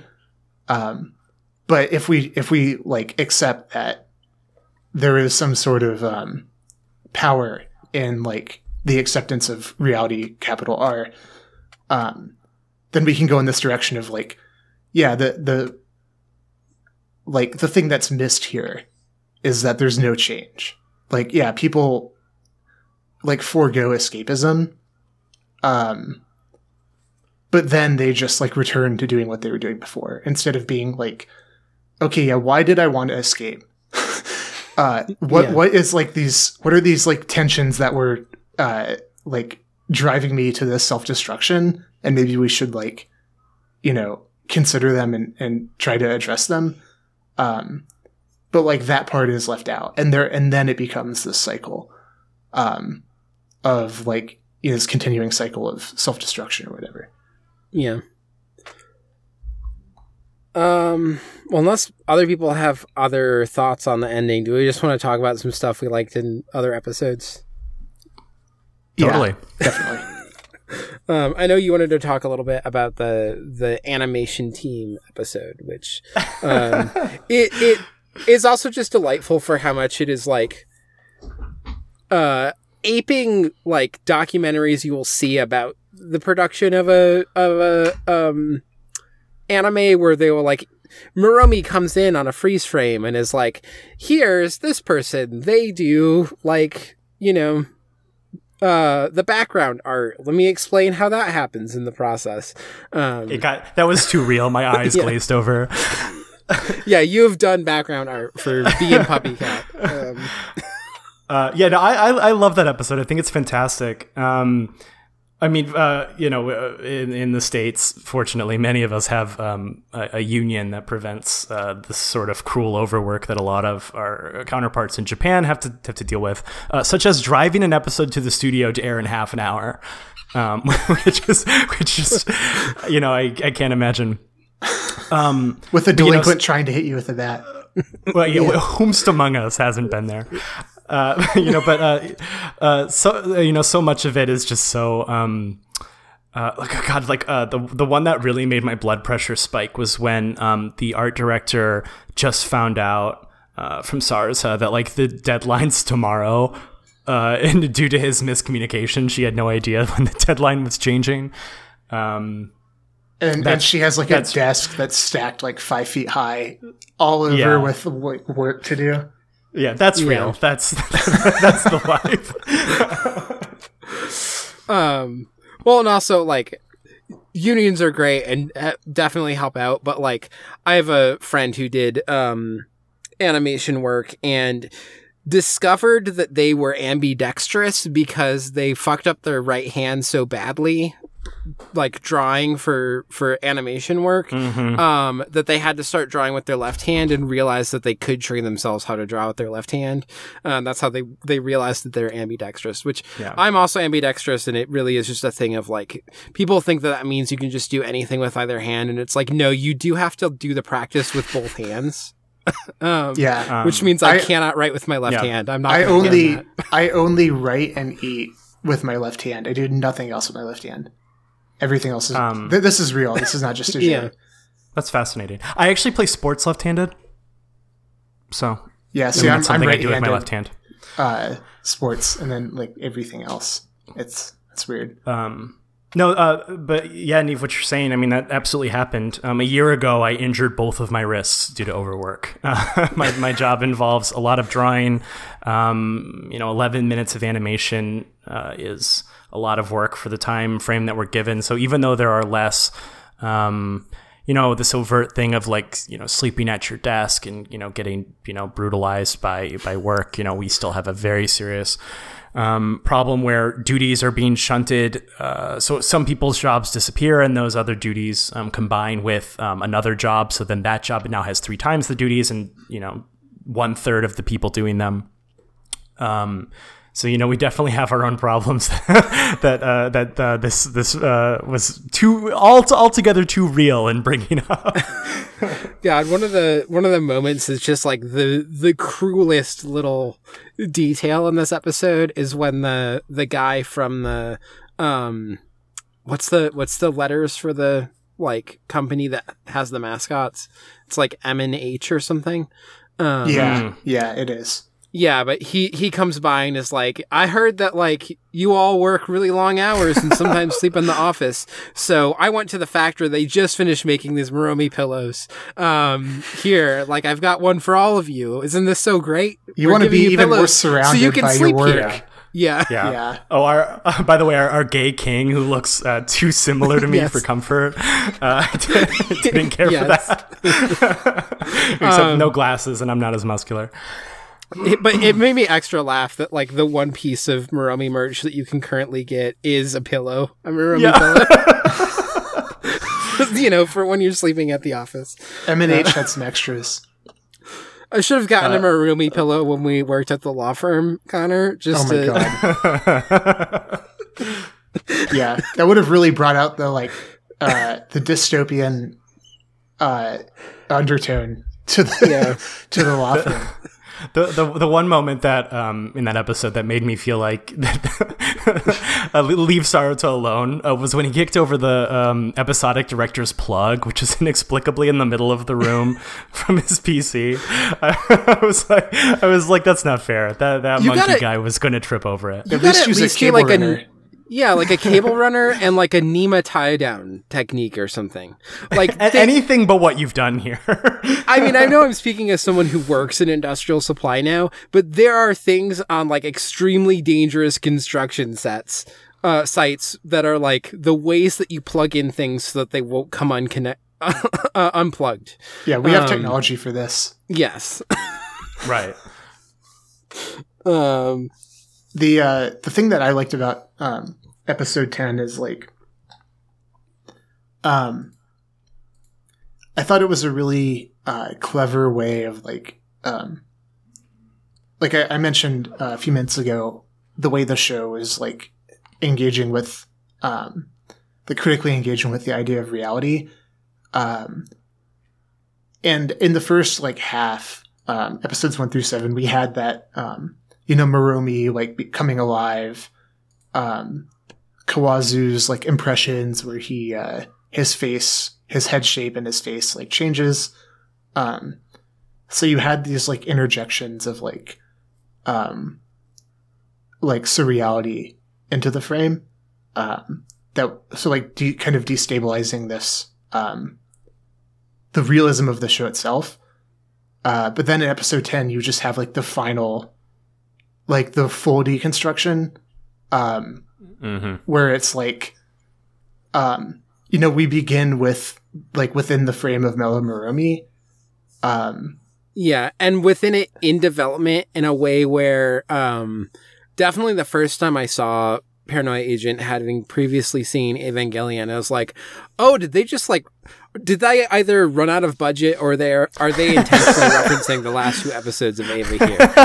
um, and then it's just revealed, you know, the Yeah. like it's in production, but um yeah so you start out with like you know the full like oh, okay we're just this is just a different show. Um and then like it steps back and you see like um you know the the pre-work of like the animation um like which obviously um like destabilizes that frame. Um and then it's revealed like oh okay no no no like we're we're in paranoia agent still. Um this is still like the real world is paranoia agent. And like these are just people in paranoia agent who are making an anime. Um but then like par- the paranoia agent frame is like destabilized because like Maromi is like you have the narration from Maromi that's like overlaid on the paranoia agent frame. Yeah. Um, yeah. like which then casts like that uh the paranoia agent frame which is the familiar one that we're um you know like I, that we've accepted as like the real frame um is now cast into this subordinate position And this way that's like cyclical um where like um you know there's no beginning or ending like paranoia agent's part of the Maromi show and the Maromi show is part of like paranoia agent um and then with like the implication um obviously because of like the subject matter um then like the the strong implication of like breaking the fourth wall um where it's like oh but like the anime paranoia agent that you're watching right now is made by like you know animators under these conditions.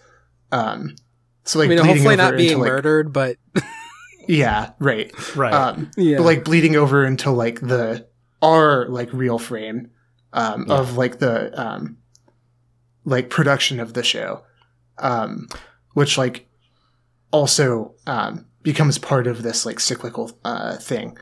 Um, so in addition, uh, in addition to like the other thing that this episode does, which is just showing the brutality of um, animation production and the uh, poignancy of that. Um, it's interesting how it balances like the metafictional play with reality, um, with this all like this actually like poignant um, critique uh, of like the industry. Yeah, and I mean, I think, um, I mean, I guess this is perhaps more interesting if you um, subscribe to my particular brand of um, interpretation of this movie, but like, so much of this show is about um, negotiating reality, right? Like, uh, like, Yeah. like, like, like Maniwa and um, their suspect are legitimate. In episode five, they're just literally negotiating what is real and what isn't. Um, there, there's this recurring theme of uh, ideas being thought viruses, from Slugger to uh, Maniwa's like separation from agreed upon reality. You know, in in, in the show, um, there's this uh, uh, Akari and Tsukiko going to like Japanese nice time world, right? so, uh, you know, it's it's this it's this idea that like um, characters are actively negotiating what is real and what isn't, what is like you were saying, Connor, what is true and what isn't, what um, exists and what doesn't. And I think there's no more like literal sort of sense of that than animation. You know, in, in live action filmmaking, um, you know, of course, you're constructing from whole cloth scenarios and, and characters, but like there are still real people that exist in facsimiles of uh, of, of, locations or sets or whatever. But in animation, you and the team that you're working with are, lit, are just like the characters in the show, negotiating what is real, what exists, how it exists, and and all of that. And so, you know, if you really want to let your brain bloom in the Josh mindset, uh, this this is uh, the same sort of uh, negotiation that is recurring throughout the show, which is just show-stoppingly brilliant to me. Yeah. Well, and for for what both of you are saying, it's also like I think key that this episode follows episode nine, where you're getting all of these different stories that are um, mimicking different animation styles and things like that to mm-hmm. like point towards genre. Where um, me remembering this like the plot of this episode, there was a brief moment when I started it up, and it was uh, just showing you the Mellow Maromi stuff, where I was like Wait, is there like a another episode that I forgot about that is like just like this weird like is doing another genre thing, right? Yeah. Um like you almost just feel like it is this continuation of the like various gossip stories doing genre parody. It then reveals that this is being made within the world of Paranoia Agent, but at that point it is like so thoroughly reminded you of the fact both with the previous episode and now the beginning of this one that what you are watching is an animation that like they are asserting reality but in a way that is like fully made you aware that all of this is animated and that they mm-hmm. can like confuse you purely because this is all animation um we have Lem wanting to get in and out of the the closet in which I record now. Oh, that, um, that hasn't happened for a while. I feel like. Yeah, um, it's happening. Draw, d- drawn by the big brains vibrating in, yes. in unison. um, but and I this is like I kind of like brains. the I kind of like the um the read of the equation how it could be um anime that he's writing um and this like part of the the awareness of because the old man is like so far gone into seemingly understanding what's going on in this way where like throughout the equation we'll often like have things that are pointing towards the animals that relate to the characters and stuff. Um i didn't like break down all of the times that you see the equations and the stuff that you see in there but there's a lot of stuff that's pointing towards like key characters throughout the whole series. Um and uh, an interesting part here too is that like this whole case cannot be solved without having uh Maniwa the one who is like fully willing to just like dive into the deep end of the fantasy world and mm-hmm. like take that on in order to like start trying to solve what's going on um and then he's the one who becomes aware of something and, and is shocked by it which again could be a certain awareness hinted by like the the uh you know, next time on thing being like, this is a cycle, go back. Yeah. Um, but also hinted at like this awareness of like, wait a minute, what we are doing right now is like, uh, is a story and we're talking about like escapist media and story and literally we are just all existing within that all of this yeah. is that like we, yeah. are um and also the fact that it specifically is, is, anime because a lot of anime does have um, in a way that is not cyclical and I think a little bit more critical in the way that Paranoia Agent is, will have like oh the teens are are learning to like fight back against the established society. And then like the final episode is always like the the persona 4 golden uh epilogue thing where it's like and here they all are productive straight members of society so straight, um, so normal. We love how normal they yeah, are. it's so good that they learned how to fight the power so that uh, Kanji can become a good, proper Japanese boy with his uh, proper. Talk about it. His proper Japanese girlfriend Naoto. Uh, um. Um, original Persona 4 is great. Uh, Golden with the epilogue really, really uh, takes the wind out of those sails. I mean, the, the the epilogue of Golden is just insult to injury Yes. that, that that four already did. Like it was just like really rubbing your nose in it. but like four left open up open ended uh open ended enough that you could like maybe read some sort of radical queer thing into what was happening even as there was still an option to be like weirdly transphobic to Naoto um but yeah golden is just like no no you may have misread this L- let me be clear we see We that you may have gotten this wrong. um. Anyway, sorry to distract you talking about Persona 4. I, I think lost I- my train of thought entirely. I, that- had like a good. yeah, we both have like weird old fondness for that uh, does not hold up to modern scrutiny. Oh, I know what it is. Sorry. It, um, no, I absolutely agree with what you're saying about that ending and about the equation. And I think, um, I think in that ambiguity that you're talking about, where it could be like some sort of thing that only makes sense to Maniwa, it could be like literally saying go back to the beginning. It could just be like anime, right? I think that Yeah. ambiguity therein lies the power, and I also think therein lies um, particular brand of humor that I think really gives his work that extra layer. Um, that same kind of humor that comes to mind immediately is when um, uh, in in Tokyo Godfathers when the Christmas miracle occurs, right? Like it's it's the same kind of like tongue in cheekness, um, the same kind of willingness to sort of look you in the face about what's happening that I think is so um, is like the cherry on top of anything that's Ko- that Kon has made. yeah. Yeah, best Christmas And it movie has, ever. yeah, and and it's I'm not going into it. It has so much power. Um, No, go on. Sorry, I just had to. You know. oh no, no, that was the end of my sentence. Oh, okay, good. Yeah, um, such a such a good Christmas movie. Yeah. uh, well, the other thing too that I think is cute, if um, I I think I've just adopted this. It's like going to be like it because it is the character for ah, and then it like an equal sign, which could be um ni, and then it could be an X, which would then also look like May if you wrote like an X character in Japanese. Um, which I I think there's just a lot that's being like pushed at there if you do this uh ambiguity reading about how he's writing this those final characters um because then if it equals x that's a weird like returning to the beginning where a lot of equations will begin with x equals and instead here you're coming around to and it equals x um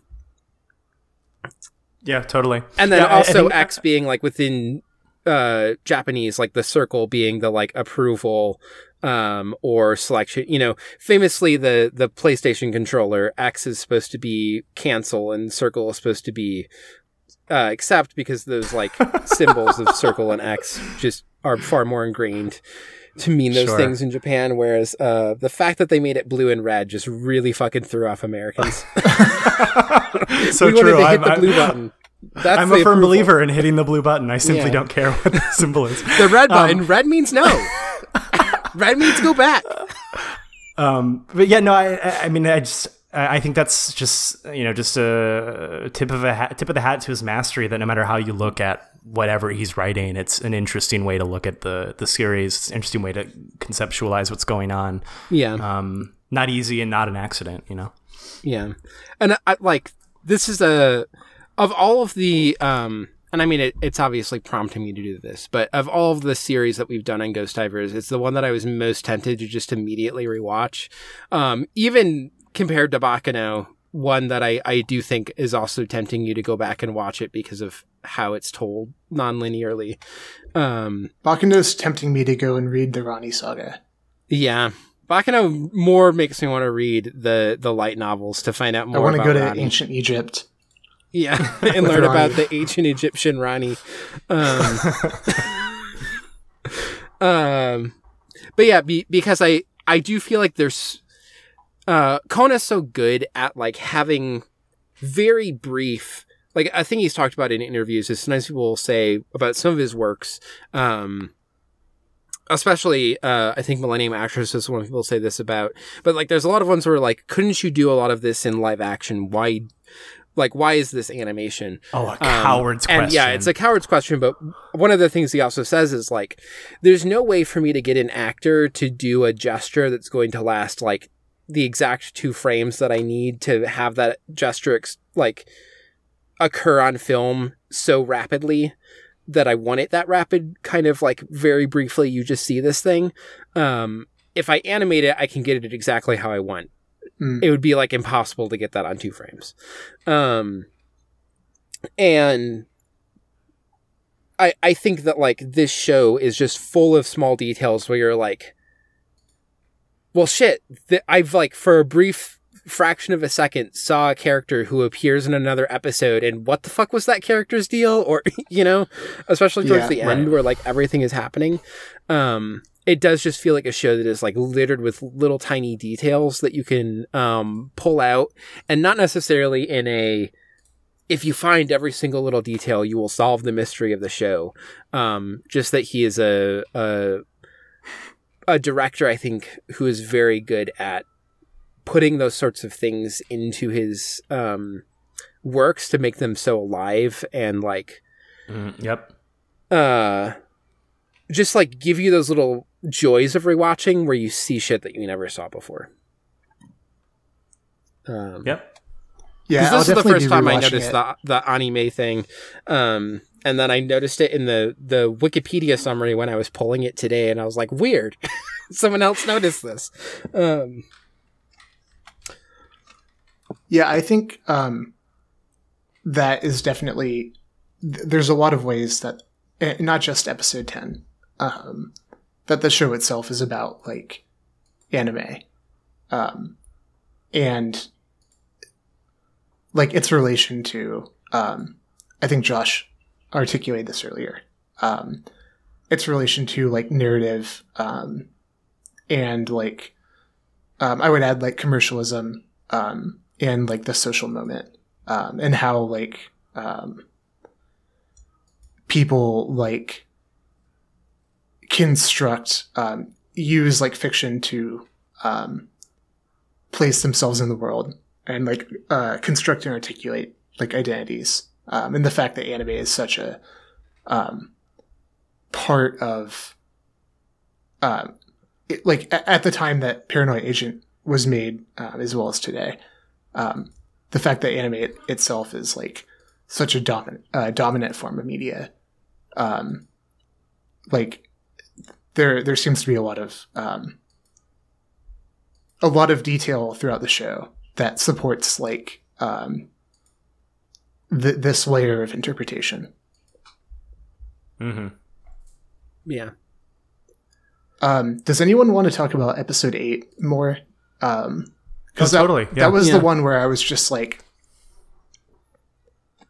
I mean, there are some things that I can say where I'm like, oh, I see how this fits in. Um, but I, I would just love it if one of if one of you had like a really compelling, um, like case for for how this fits in because it still stands out to me as like the one that is is hardest to um, integrate. yeah. I mean, I, one, I just think that this episode is delightful. Um, it's like Wonderful. Yeah. yeah it's just it's just a joy to watch um it also is its own like little internal version of this thing that we're talking about where um i when i finished this episode this time i did go back because i had forgotten to look for it um kind of knowing the premise of this i forgot the part of they don't have shadows i i remembered that they were like yeah, I um, totally missed that. dead for most of it, but I, I forgot the part where they don't have shadows, um, and that the old man notices it. Um, once again, Lem wants to. Oh no, it's Ollie this time. Um, but so I went back and I was like, "Do you ever see them with shadows?" And I was like, throughout this entire episode, like when they first meet, they are in like a shady park. Um, anytime that there like might possibly be a shadow, they are um intentionally avoiding showing it to you. Um, and then I finally found the part where they're on the train. Um, and uh, is it Fuyabuki? What's the the old man's name?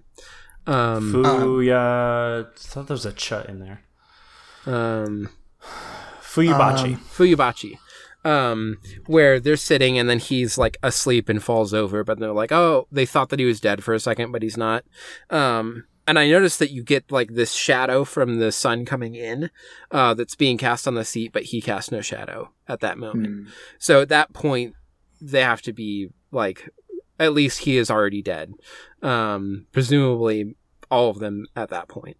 Um, but I don't think there's like a moment that like fully reveals like they had shadows and now they don't.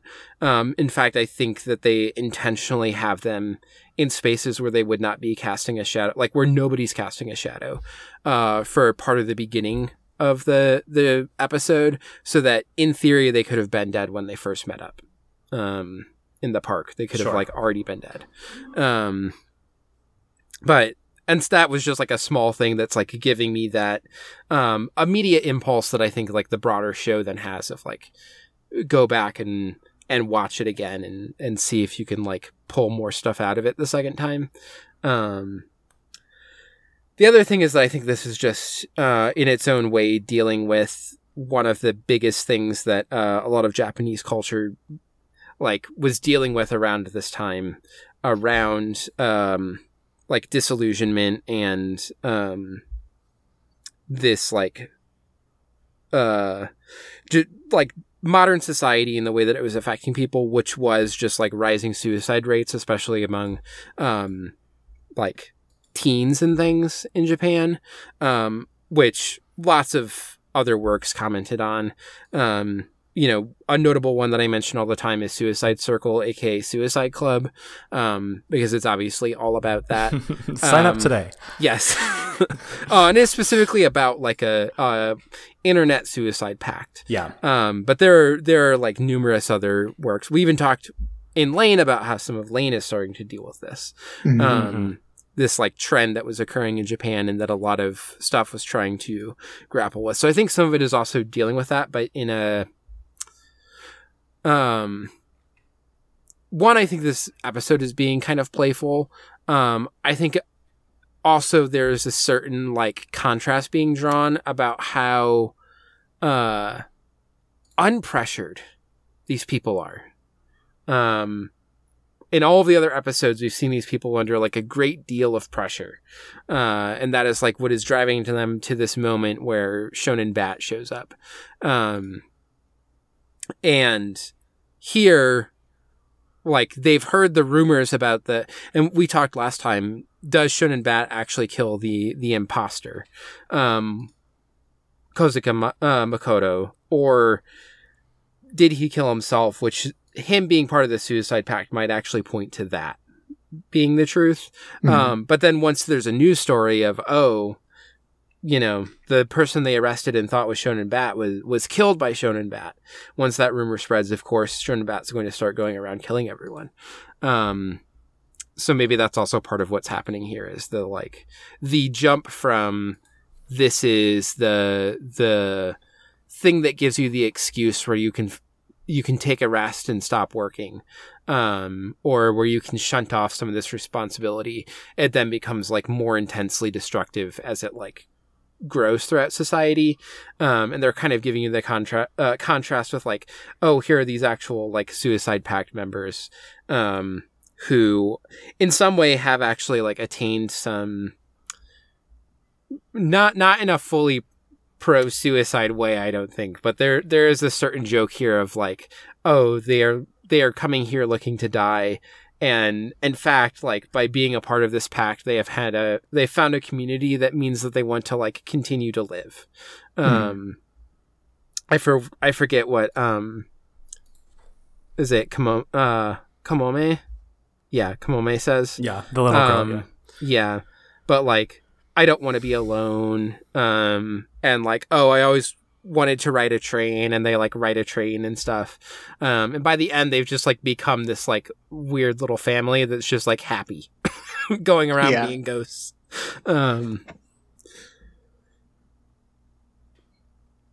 Yeah, haunting it's, an inn, um, I guess.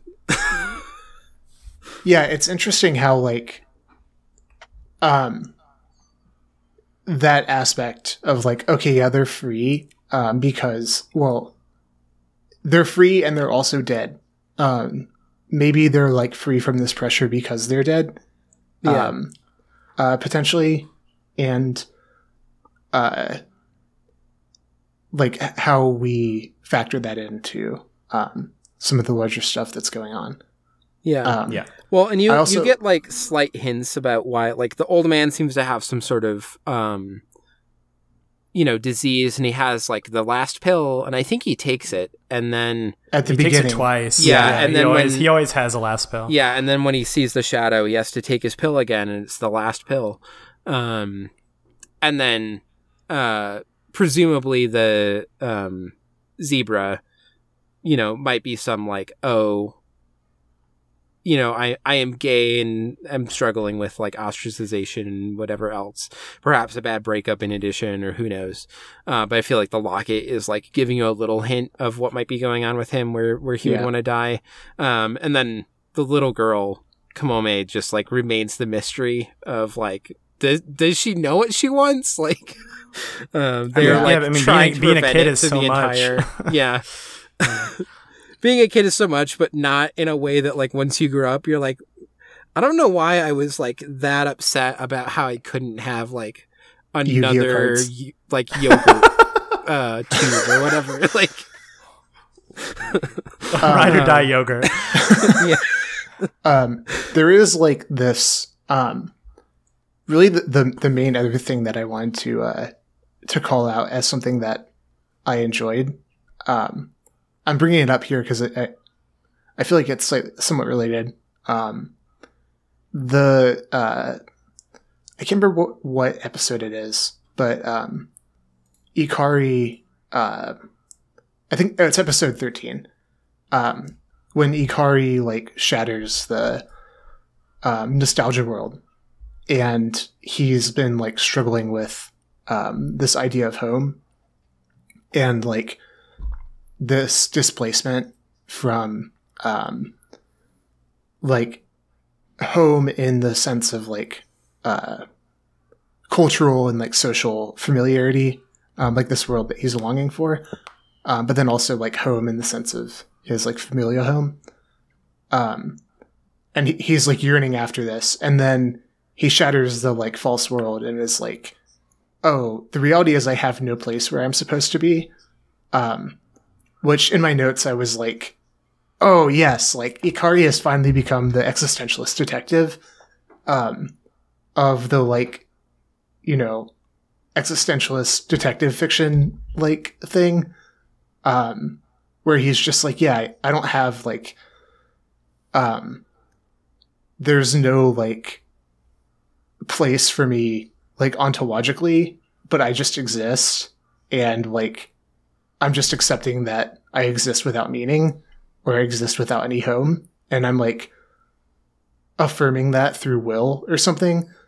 Um, but a- as you were talking about episode eight, um, it made me think of like this idea where like obviously the characters are all dead um but like because they're dead they just don't have um they have this like level of freedom um where they're not like bound by like oh like zebra and like doesn't need to have a job to make money to eat because he's a ghost. Um yeah. and uh, they're like and they're not affected by this like pressure of shonen bat. And in fact like shonen bat is afraid of them and can't like affect them or whatever. Um so there's something about that um i i feel like there is like a, a connection there um to just like Um, being dislocated um sorry go ahead josh Well, I- so, sorry, I don't, I'm sorry to cut you off. I, No, you're I, fine. I just, I, I do want to point out that um, when Slugger is in proximity to death is the only time his behavior kind of changes. Um, he has this sort of comical running away from the trio in episode eight, which is um, very unslugger like. It almost seems like uh, another phony slugger, right? From how he's behaving. Um, and then in episode 11, his um, he's, he behaves very atypically with uh, Misae, right? A woman at death's door, um, a woman um, who is sort of um, at the end of her life herself. And um, for me, episode eight is interesting. Um, you know, sort of using um, the same idea that I've had about how you know reality is something that is um, negotiated upon, and ideas um, can uh, shape that reality for you out of your out of your hands. Um, because I, I, think that in this show, particularly a show that has like you know this RPG universe and the the, the, the cool Japan universe and whatever.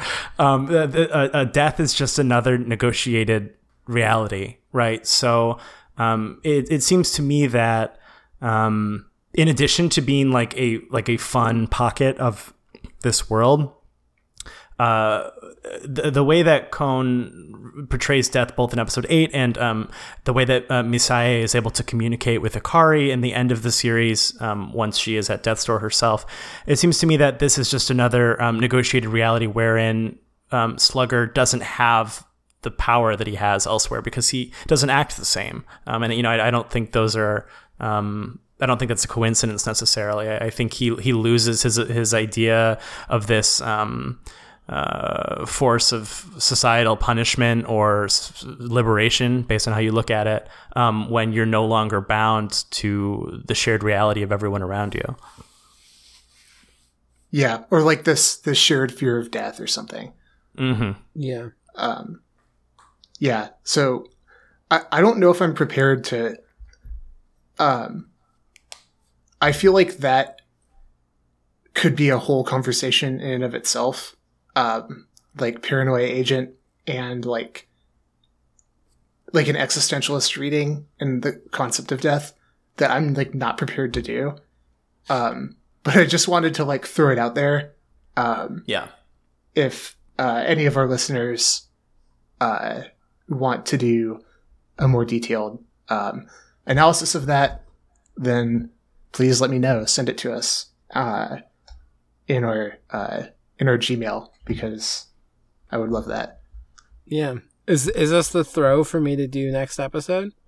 Um, I think I, am good. That, uh, like I said, that was the last thing I wanted to call out. Yeah. Yeah, I, I think I made that last point really well, so I'm going to exit on the winner. okay. Um, so next episode, we will do our question bucket. Um, we will be recording this probably Saturday, November 19th. Um, check as always the like episode description um, where I will put the actual date if it's not that. Um, but I, I, feel like we usually have Saturdays free, right? The three of uh, us, yeah, we can reconvene yeah, yeah. then. Uh, for those of you listening, that'll be we're recording in one week, but uh, us recording, we got a, a ways to go. Um, but yeah, so if you have thoughts about, you know, as Connor said, things to throw to to send to us, or if you have um, other interesting emails, uh, questions for us, um, or if you want to know like what victims of Shonen Bat would uh, order at Wendy's or whatever Ina's going to come up with to send to us. Uh, you can send that to ghostdiverspod at gmail.com. Um, then final wrap up stuff. So, uh, thank you to the Export Audio Network for hosting us. Uh, if you go to exportaud.io, you will go to the Patreon. Um, even if you don't want to give us money, there is like the description of the Patreon has links to all the public feeds for all of the shows and like discusses different shows.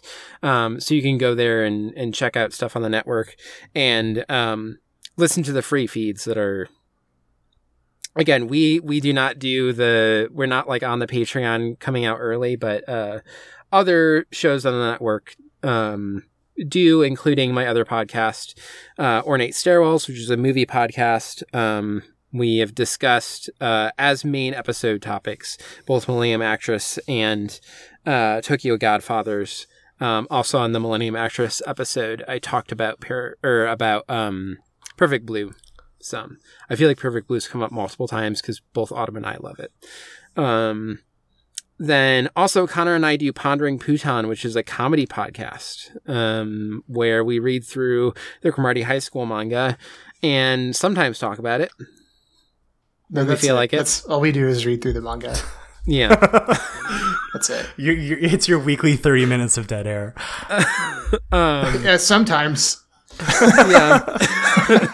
The the thing that like we've talked about, uh, I think more off mic, Connor, um, is that even when we don't talk about the manga at all on the episode, uh, the show as a whole is still tackling the topic of analyzing the humor of Cromartie High School.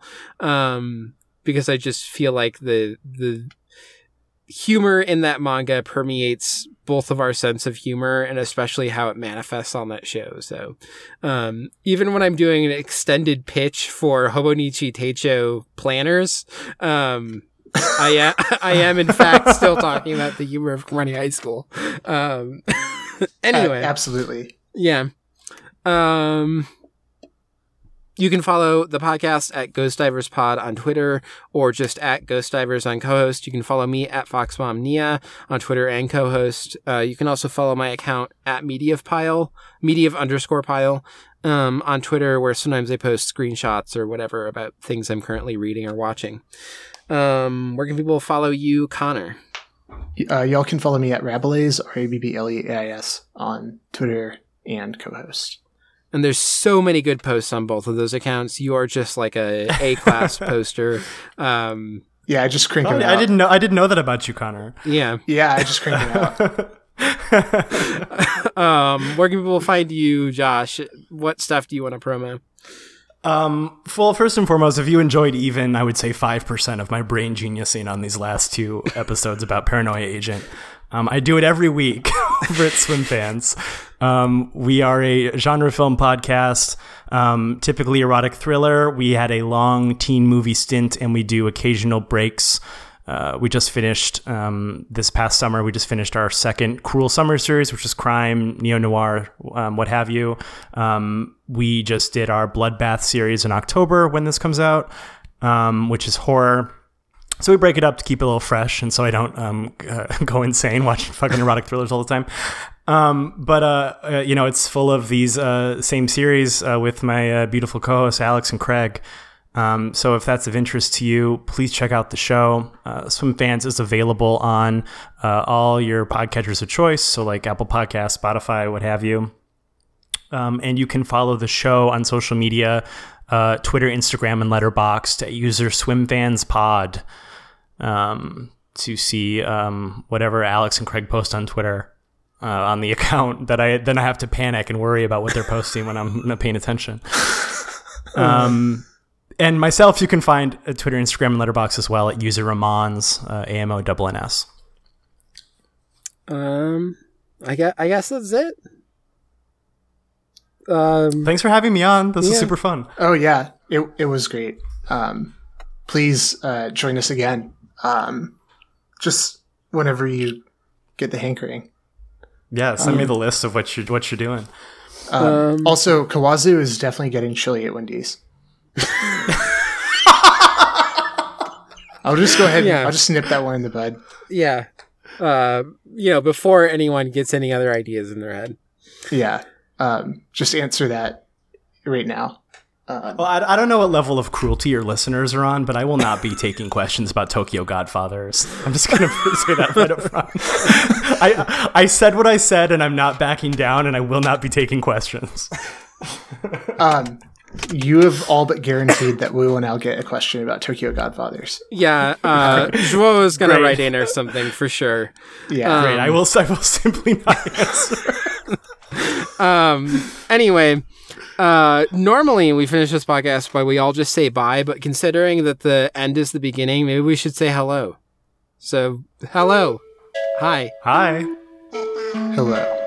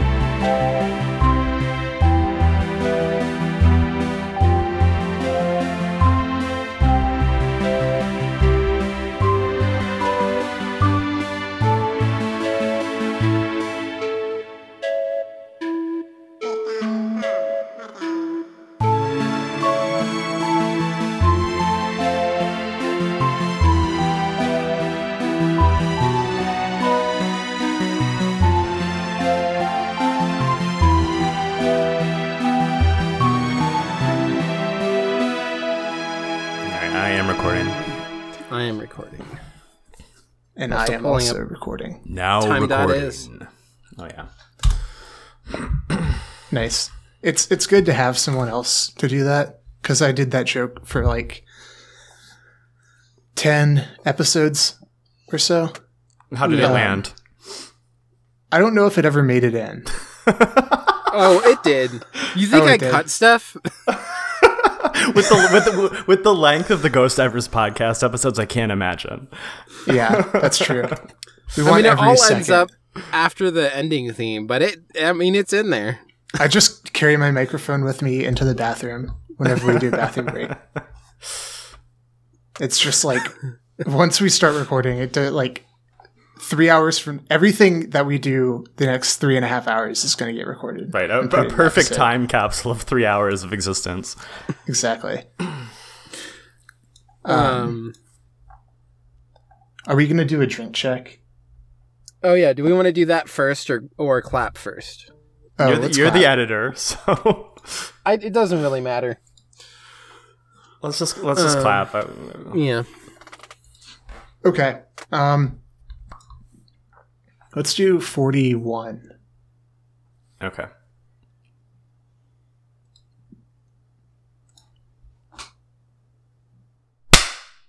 All right. Okay, Neve, you want to go first on the drink check? Um. Yeah. So, uh, first things first. I have Asahi. It's in a can. Um. It's like literally the can of Asahi that uh Osaki Nana drinks. So I got some Asahi. Still living the Um, dream. Yeah. Um. Then the other thing I have in here is water. Um, I have it in two different, um, like vessels here. Uh, so both of these are from Porter. Like, I guess I'll have to bleep these um brand names as well. But um, so one of them is, is glass, and it's the one that I drink out of first because it's not going to really retain the the cold temperature that I want with my water. I like cold, like ice cold water. Um, and it's just like a very soft, like uh, dusty rose pink, um, sort of, uh, you know, silicone wrapping, so that you're not just like banging glass around when you're carrying your water bottle around. Mhm. Um, Dusty Rose. and- okay, Pantone. Yeah. Um, I mean, it it was a popular Pantone color. That's why I specifically called it out. Um, and then it has on that like silicone, um, you know, wrap basically. Uh, there is some uh, engraving that just says "brat." Emily got this for me. of course Nice. there is. Um, and then the other one is the same brand, um, but it's their their like thermos style. So um, it's a metal thermos, but then there's like a ceramic finish put on it. So um, like the part that you're actually drinking out of is ceramic. Um, and it's also like the similar dusty rose, but this one has these like various colored flakes in that silicone. Um, and because there's the flakes, they don't let you do um, the engraving. So uh, this one does not say anything on it other than Hmm. the brand name. Nice. Somewhat more cowardly than the first one. Yeah, but at some point, it you'll hear the squeak of me opening that thermos, um, and that's when I finish the the first water and I'm moving on to a nice new ice cold has been kept cold. Um, Fantastic. Yeah. So those are my two drinks. Uh, Josh, you want to go next? Sure. Um, I have two bottles, and they are unremarkable except for the fact that they are completely identical.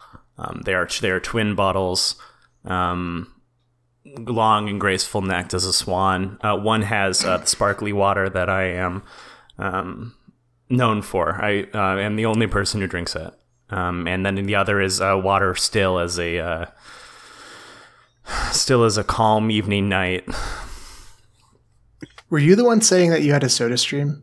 I did just get a soda stream. It's changed Yeah. my life, Connor. Okay, that's why you're the only one who drinks that particular type of sparkling water. Yeah. Yeah. You mean you mean sparkling water from your soda stream? Yeah, I, I, I'm a fiend Yes. for it. I drink it by the liter um, to my boyfriend's horror because they, you know, they have to keep buying the little tanks, but uh, they make me happy. It keeps me going, and uh, I need it.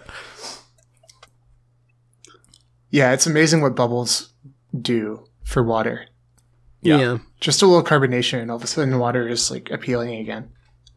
Yeah, I mean, it's oh, it's water evolved. Um, Yeah, it's it's the we should replace all water. it's the Yeah. PlayStation Vita to Water's PSP. It's, it's fantastic. Um, this this water's got a little something going on. You know. Yeah, Yeah, she's we should just we should just terraform the Earth and replace all water with carbonated water. It'll be worth it for the complete ecosystem collapse. Mineral water as far as the eye can That's see. that's what we need to take this planet to the next level. Honestly, So so true. Um, have you ever been to, to Germany, Josh? I have not been to Germany. Um, you'd get on great if you ask for water in Germany. They give you the bubbly stuff. You have to specifically ask for still water if you don't want bubbles in it. Europe is so right. In this backwater country, it's good to know there's good places. I've heard though that in Europe, if you order like a soft drink or soda, they only give you one instead of just refilling it like Yeah. endlessly. That's true. They also don't Isn't- give you ice. Yeah. So there maybe not quite So as there's- civilized. there's ups and downs as is we what you're thought. saying. Yeah. Yeah. There's pros and cons. Uh, also, they don't have air conditioning, which sucked when I was there in the middle of summer. Um, and so more for more time than I would have liked to during my trip to Berlin, where my dad was born. Uh, we just found this one like coffee shop that was essentially in a cellar, and so it was cold down there. Right. but you'd like go down in, and it was cold. Um. And I was like, okay, I guess I'm just living here for like a few hours every day so I don't die of heat stroke. Because nobody else fucking air conditions. I went Um, to I went to several bars when I was in Europe that were like um, dungeons, like like they were like like uh, dungeon themed, and they were all subterranean, and it was great. It's like because they, they Yeah. really are comfy down there. Yeah.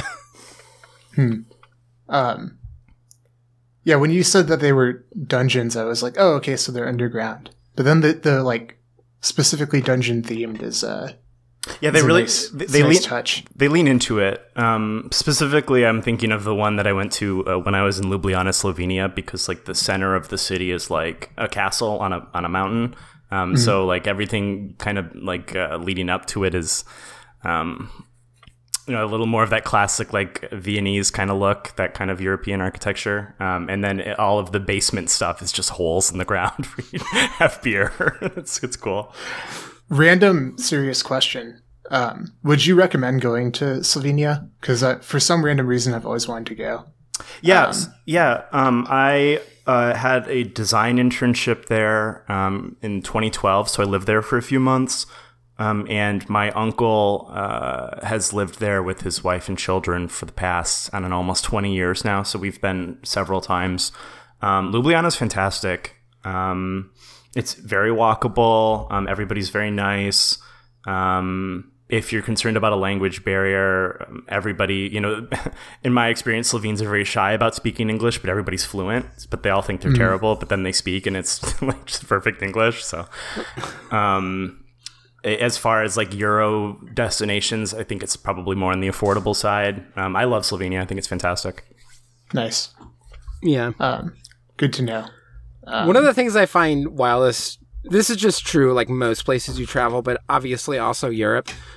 um, but like when you're when you grow up in the U.S. and you live here, you'll go to like they'll be like this building is super old. It's like the oldest building in this entire city. It was built in like 1850.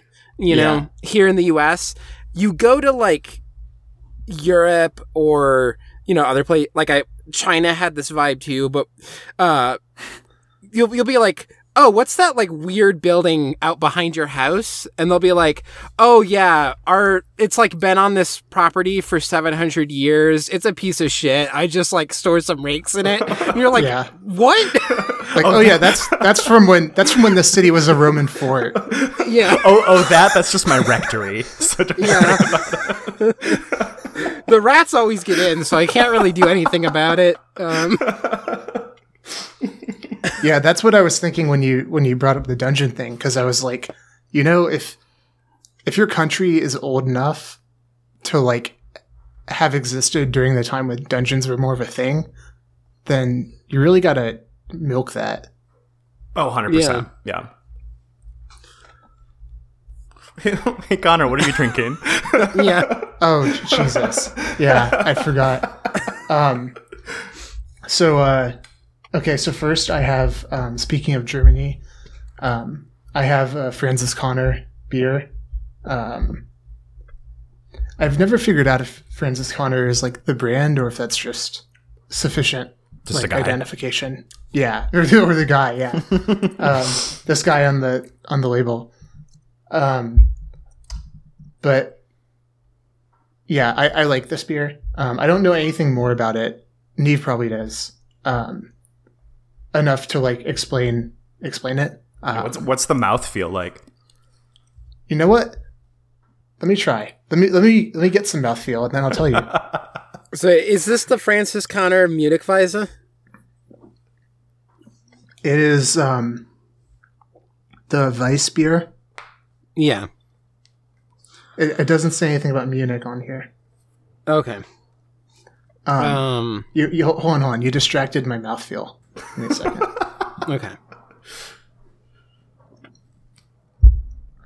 Um, it's uh, it's it feels a little thin, um, like when it hits your tongue, but it foams up really fast. I don't know if that's just because like it's not super cold or whatever.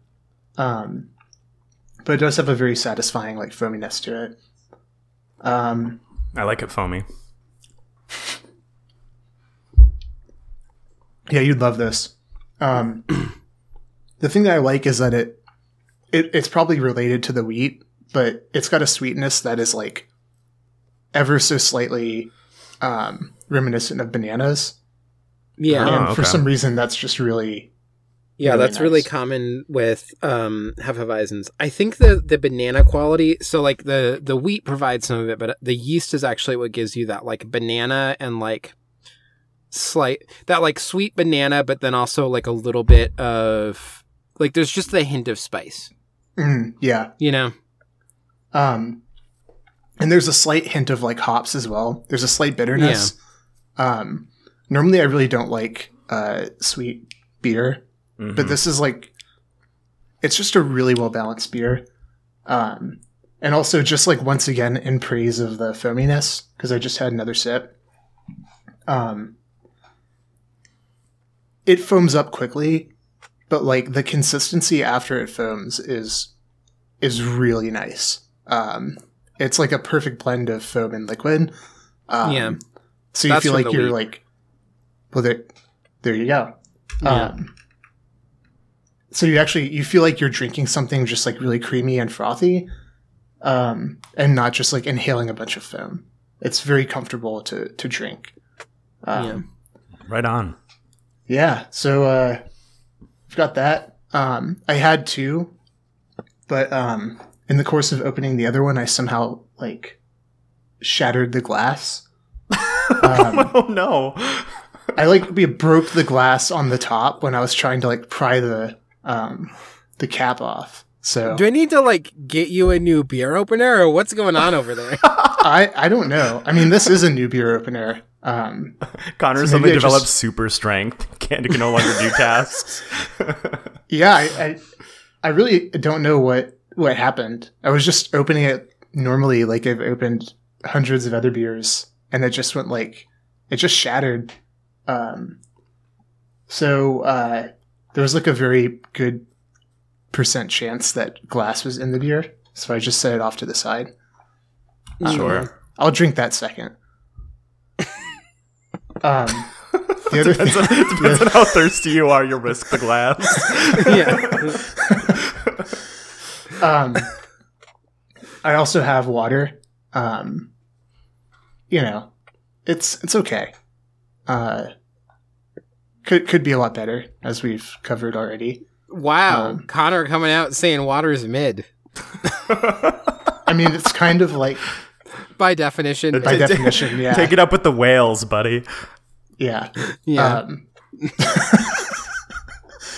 uh, and then lastly, um, I have some green tea, uh, still Kyoto Cherry Rose, um, which is it's really nice. Um, got it from a local store, a local uh, tea shop, um, and it has like cherry blossoms in it. Um, so it's it's quite floral, um, but it's also just a little sweet um, and then like the kind of grassy that you would um, expect. Um, I think the real highlight of my drink check is the receptacle that I'm drinking the green tea out of. Um, so I'm a big, uh, I'm a big fan of large mugs. yeah. Um, because typically whenever I'm drinking something out of a mug, I want to drink a lot of it. Um, so the mug I have here is a mug from the Ark Experience, um, which, if you're not familiar, is the Creationist Museum in Kentucky. Oh, Um, party. yeah, yeah. Um, so I haven't been, but um, my girlfriend's mom has one. It's pretty nearby where I live. It's probably about 45 minutes away. Um, and my girlfriend's mom came to visit a couple months ago, um, and like really wanted to go. Um, so, and my girlfriend has wanted to go for a while too, um, just to like, you know, check it out, hear the arguments. Totally. I, I, I, s- I support it. Yeah, just you know, hear their side of the story. You know. yeah.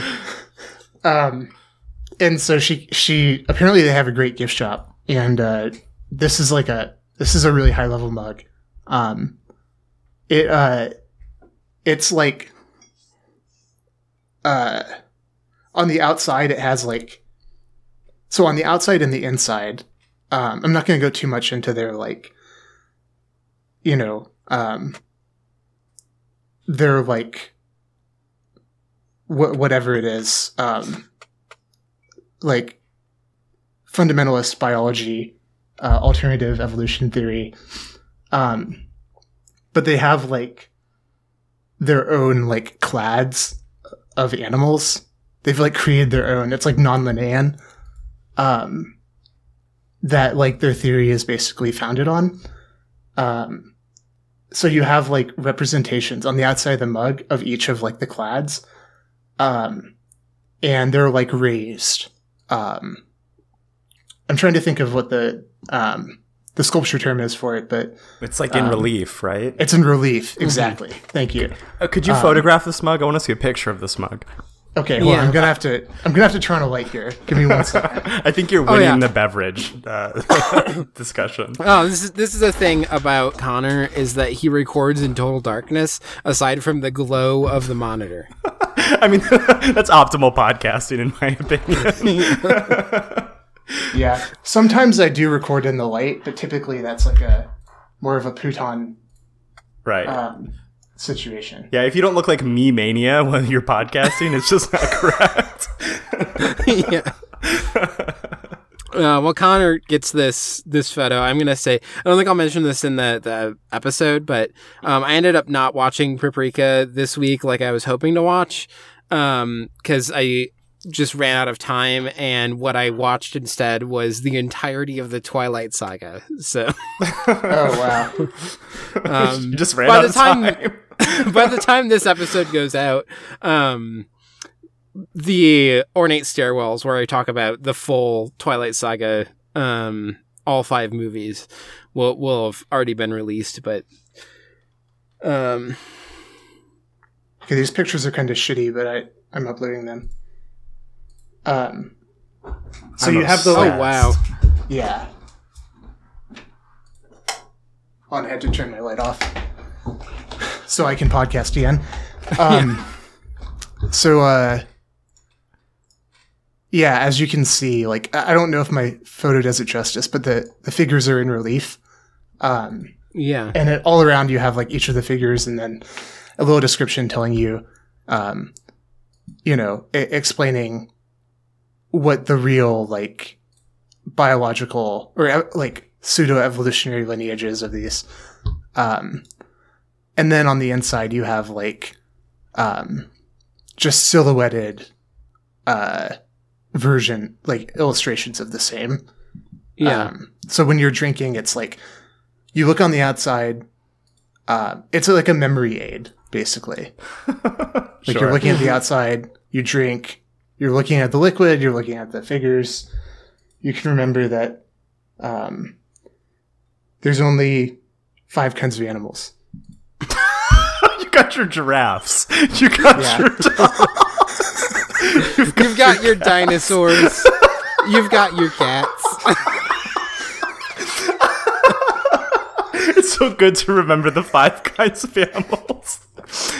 I will say, once you start thinking about the like the whole ark situation, in with this like with this knowledge that there's only five kinds of animals, makes Yeah. a lot more sense. Yeah. A lot of people got to get their sounding a- personas edited. They're no longer canonical. starts starts seeming a lot more practical if you only oh, wait. have ten Oh, wait. animals. there Even are if two of them are Tyrannosaurus Oh, Sorry, rexes. I missed. There are two dinosaur kinds. There's the the Silosaur kind and the Tyrannosaur kind. Right. I love that. Yeah. I love that. While both cats and dogs, I would say, are charismatic megafauna enough to qualify. I love the giraffes for making the cut for kind of animal that exists. I mean, realistically, that I feel like that's only because like when they were sitting down to put this together, someone was like, "All right, giraffes," and they were like, "Okay, there's no fucking way. We just can't account for this any other way. Simply Except- a long dog. It's very simple. Oh. We, we just have to would give think- them their own shit."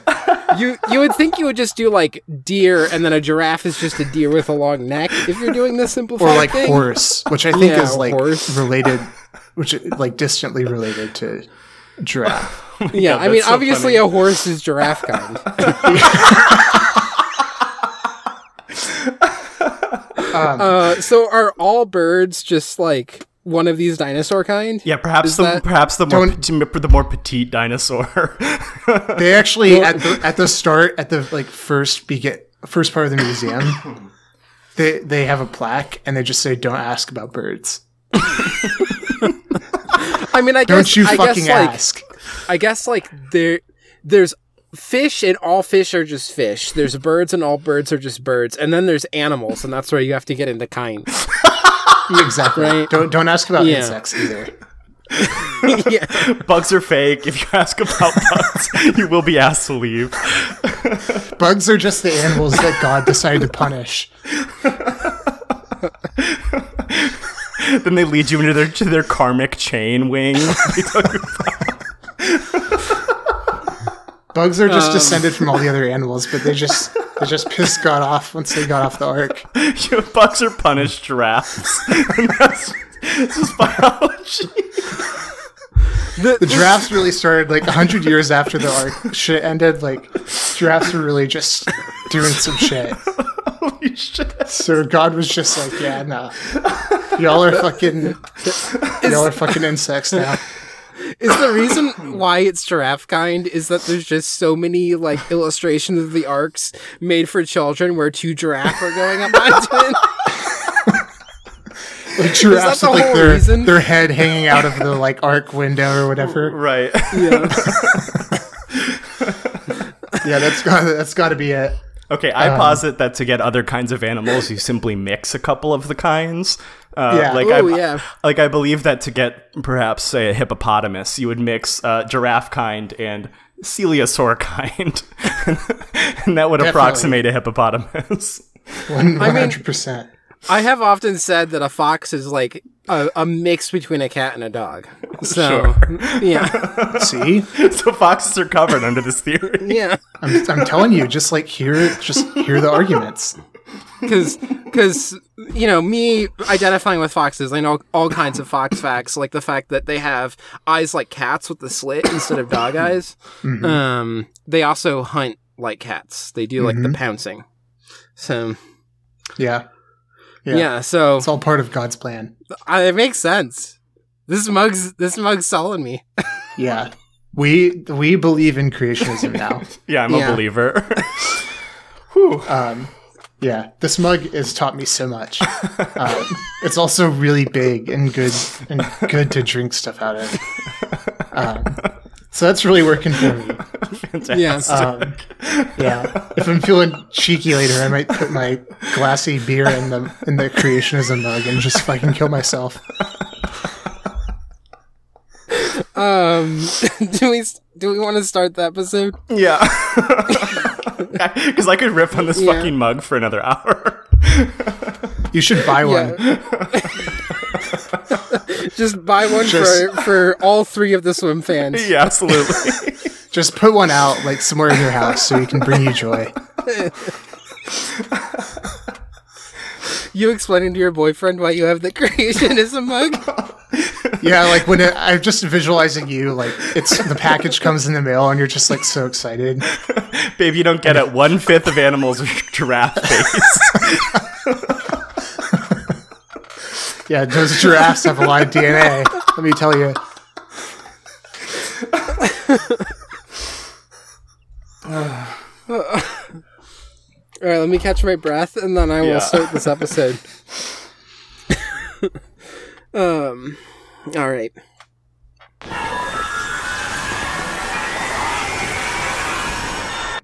I might do a body break before we get into it, and then I'll Okay, that actually I'll sounds go good. in with me that. Yeah, um, I could kind of use a pee break. You want us to just keep recording, right? Yeah, just Yeah, I'm keep it bringing my rolling. microphone. Thank you, Connor. Thank you for your service.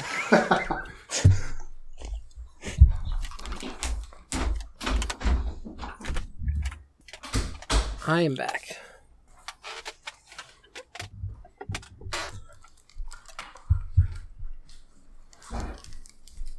Hello. Hello. Um, I hope we can talk about the anime episode again because I want to share my yeah. experiences in the animation industry.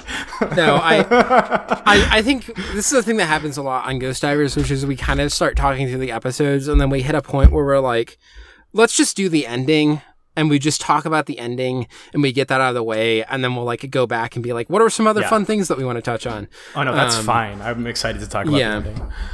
I'm I'm less like anxious back, to get way. to it with with this one, whereas like we did like. Um, Eva. yeah, Eva was a big one where just throughout the entire one, I was just like, I want to talk about the end. It's, it's, it's such a Like, let's just get fantastic ending. Yeah. yeah. We were, we, were Um, we both just like had we both just really wanted to talk to each other like we had different views on it that we needed to get out. Yeah, we never talked we directly about the ending, but we had talked enough to know intuitively that we had like very different reads on the ending of uh, both the anime and then also End of Evangelion. Um, and so, but we needed to get that conversation on a podcast, which meant we had to sit through multiple episodes of talking about other episodes of the Yeah, show about before we episode could get 17 of Yeah. Evangelion. yeah, We're like the whole time we were like building up to it though. yeah, Like my the entire time for me was like, okay. Well, first of all, I'm gonna see like if I still feel the same way um, about the ending after watching it and talking about it. Um, but the other part was like, I'm like making my whole case for what I think this like show is doing, were you And I'm- pro or were you pro or anti Connor? pro or anti. Oh, the show. Uh, Um, I'm- well, I, I guess more. Did you find the ending effective or not? Or is that or is that not the discussion? I, I think the true breakdown was End of Evangelion the movie. ah, okay. yeah, yeah. uh, where I'm Connor really likes it, and I think it's Eva. kind of wretched. yeah. Um, I'm pro like I'm pro series and pro movie. Um, I'm I'm pro series, anti movie. yeah, that's what it came down to. Interesting. Um. Anyway, shall shall we get into? Are we Yeah, talking go for it. paranoia agent? Yeah.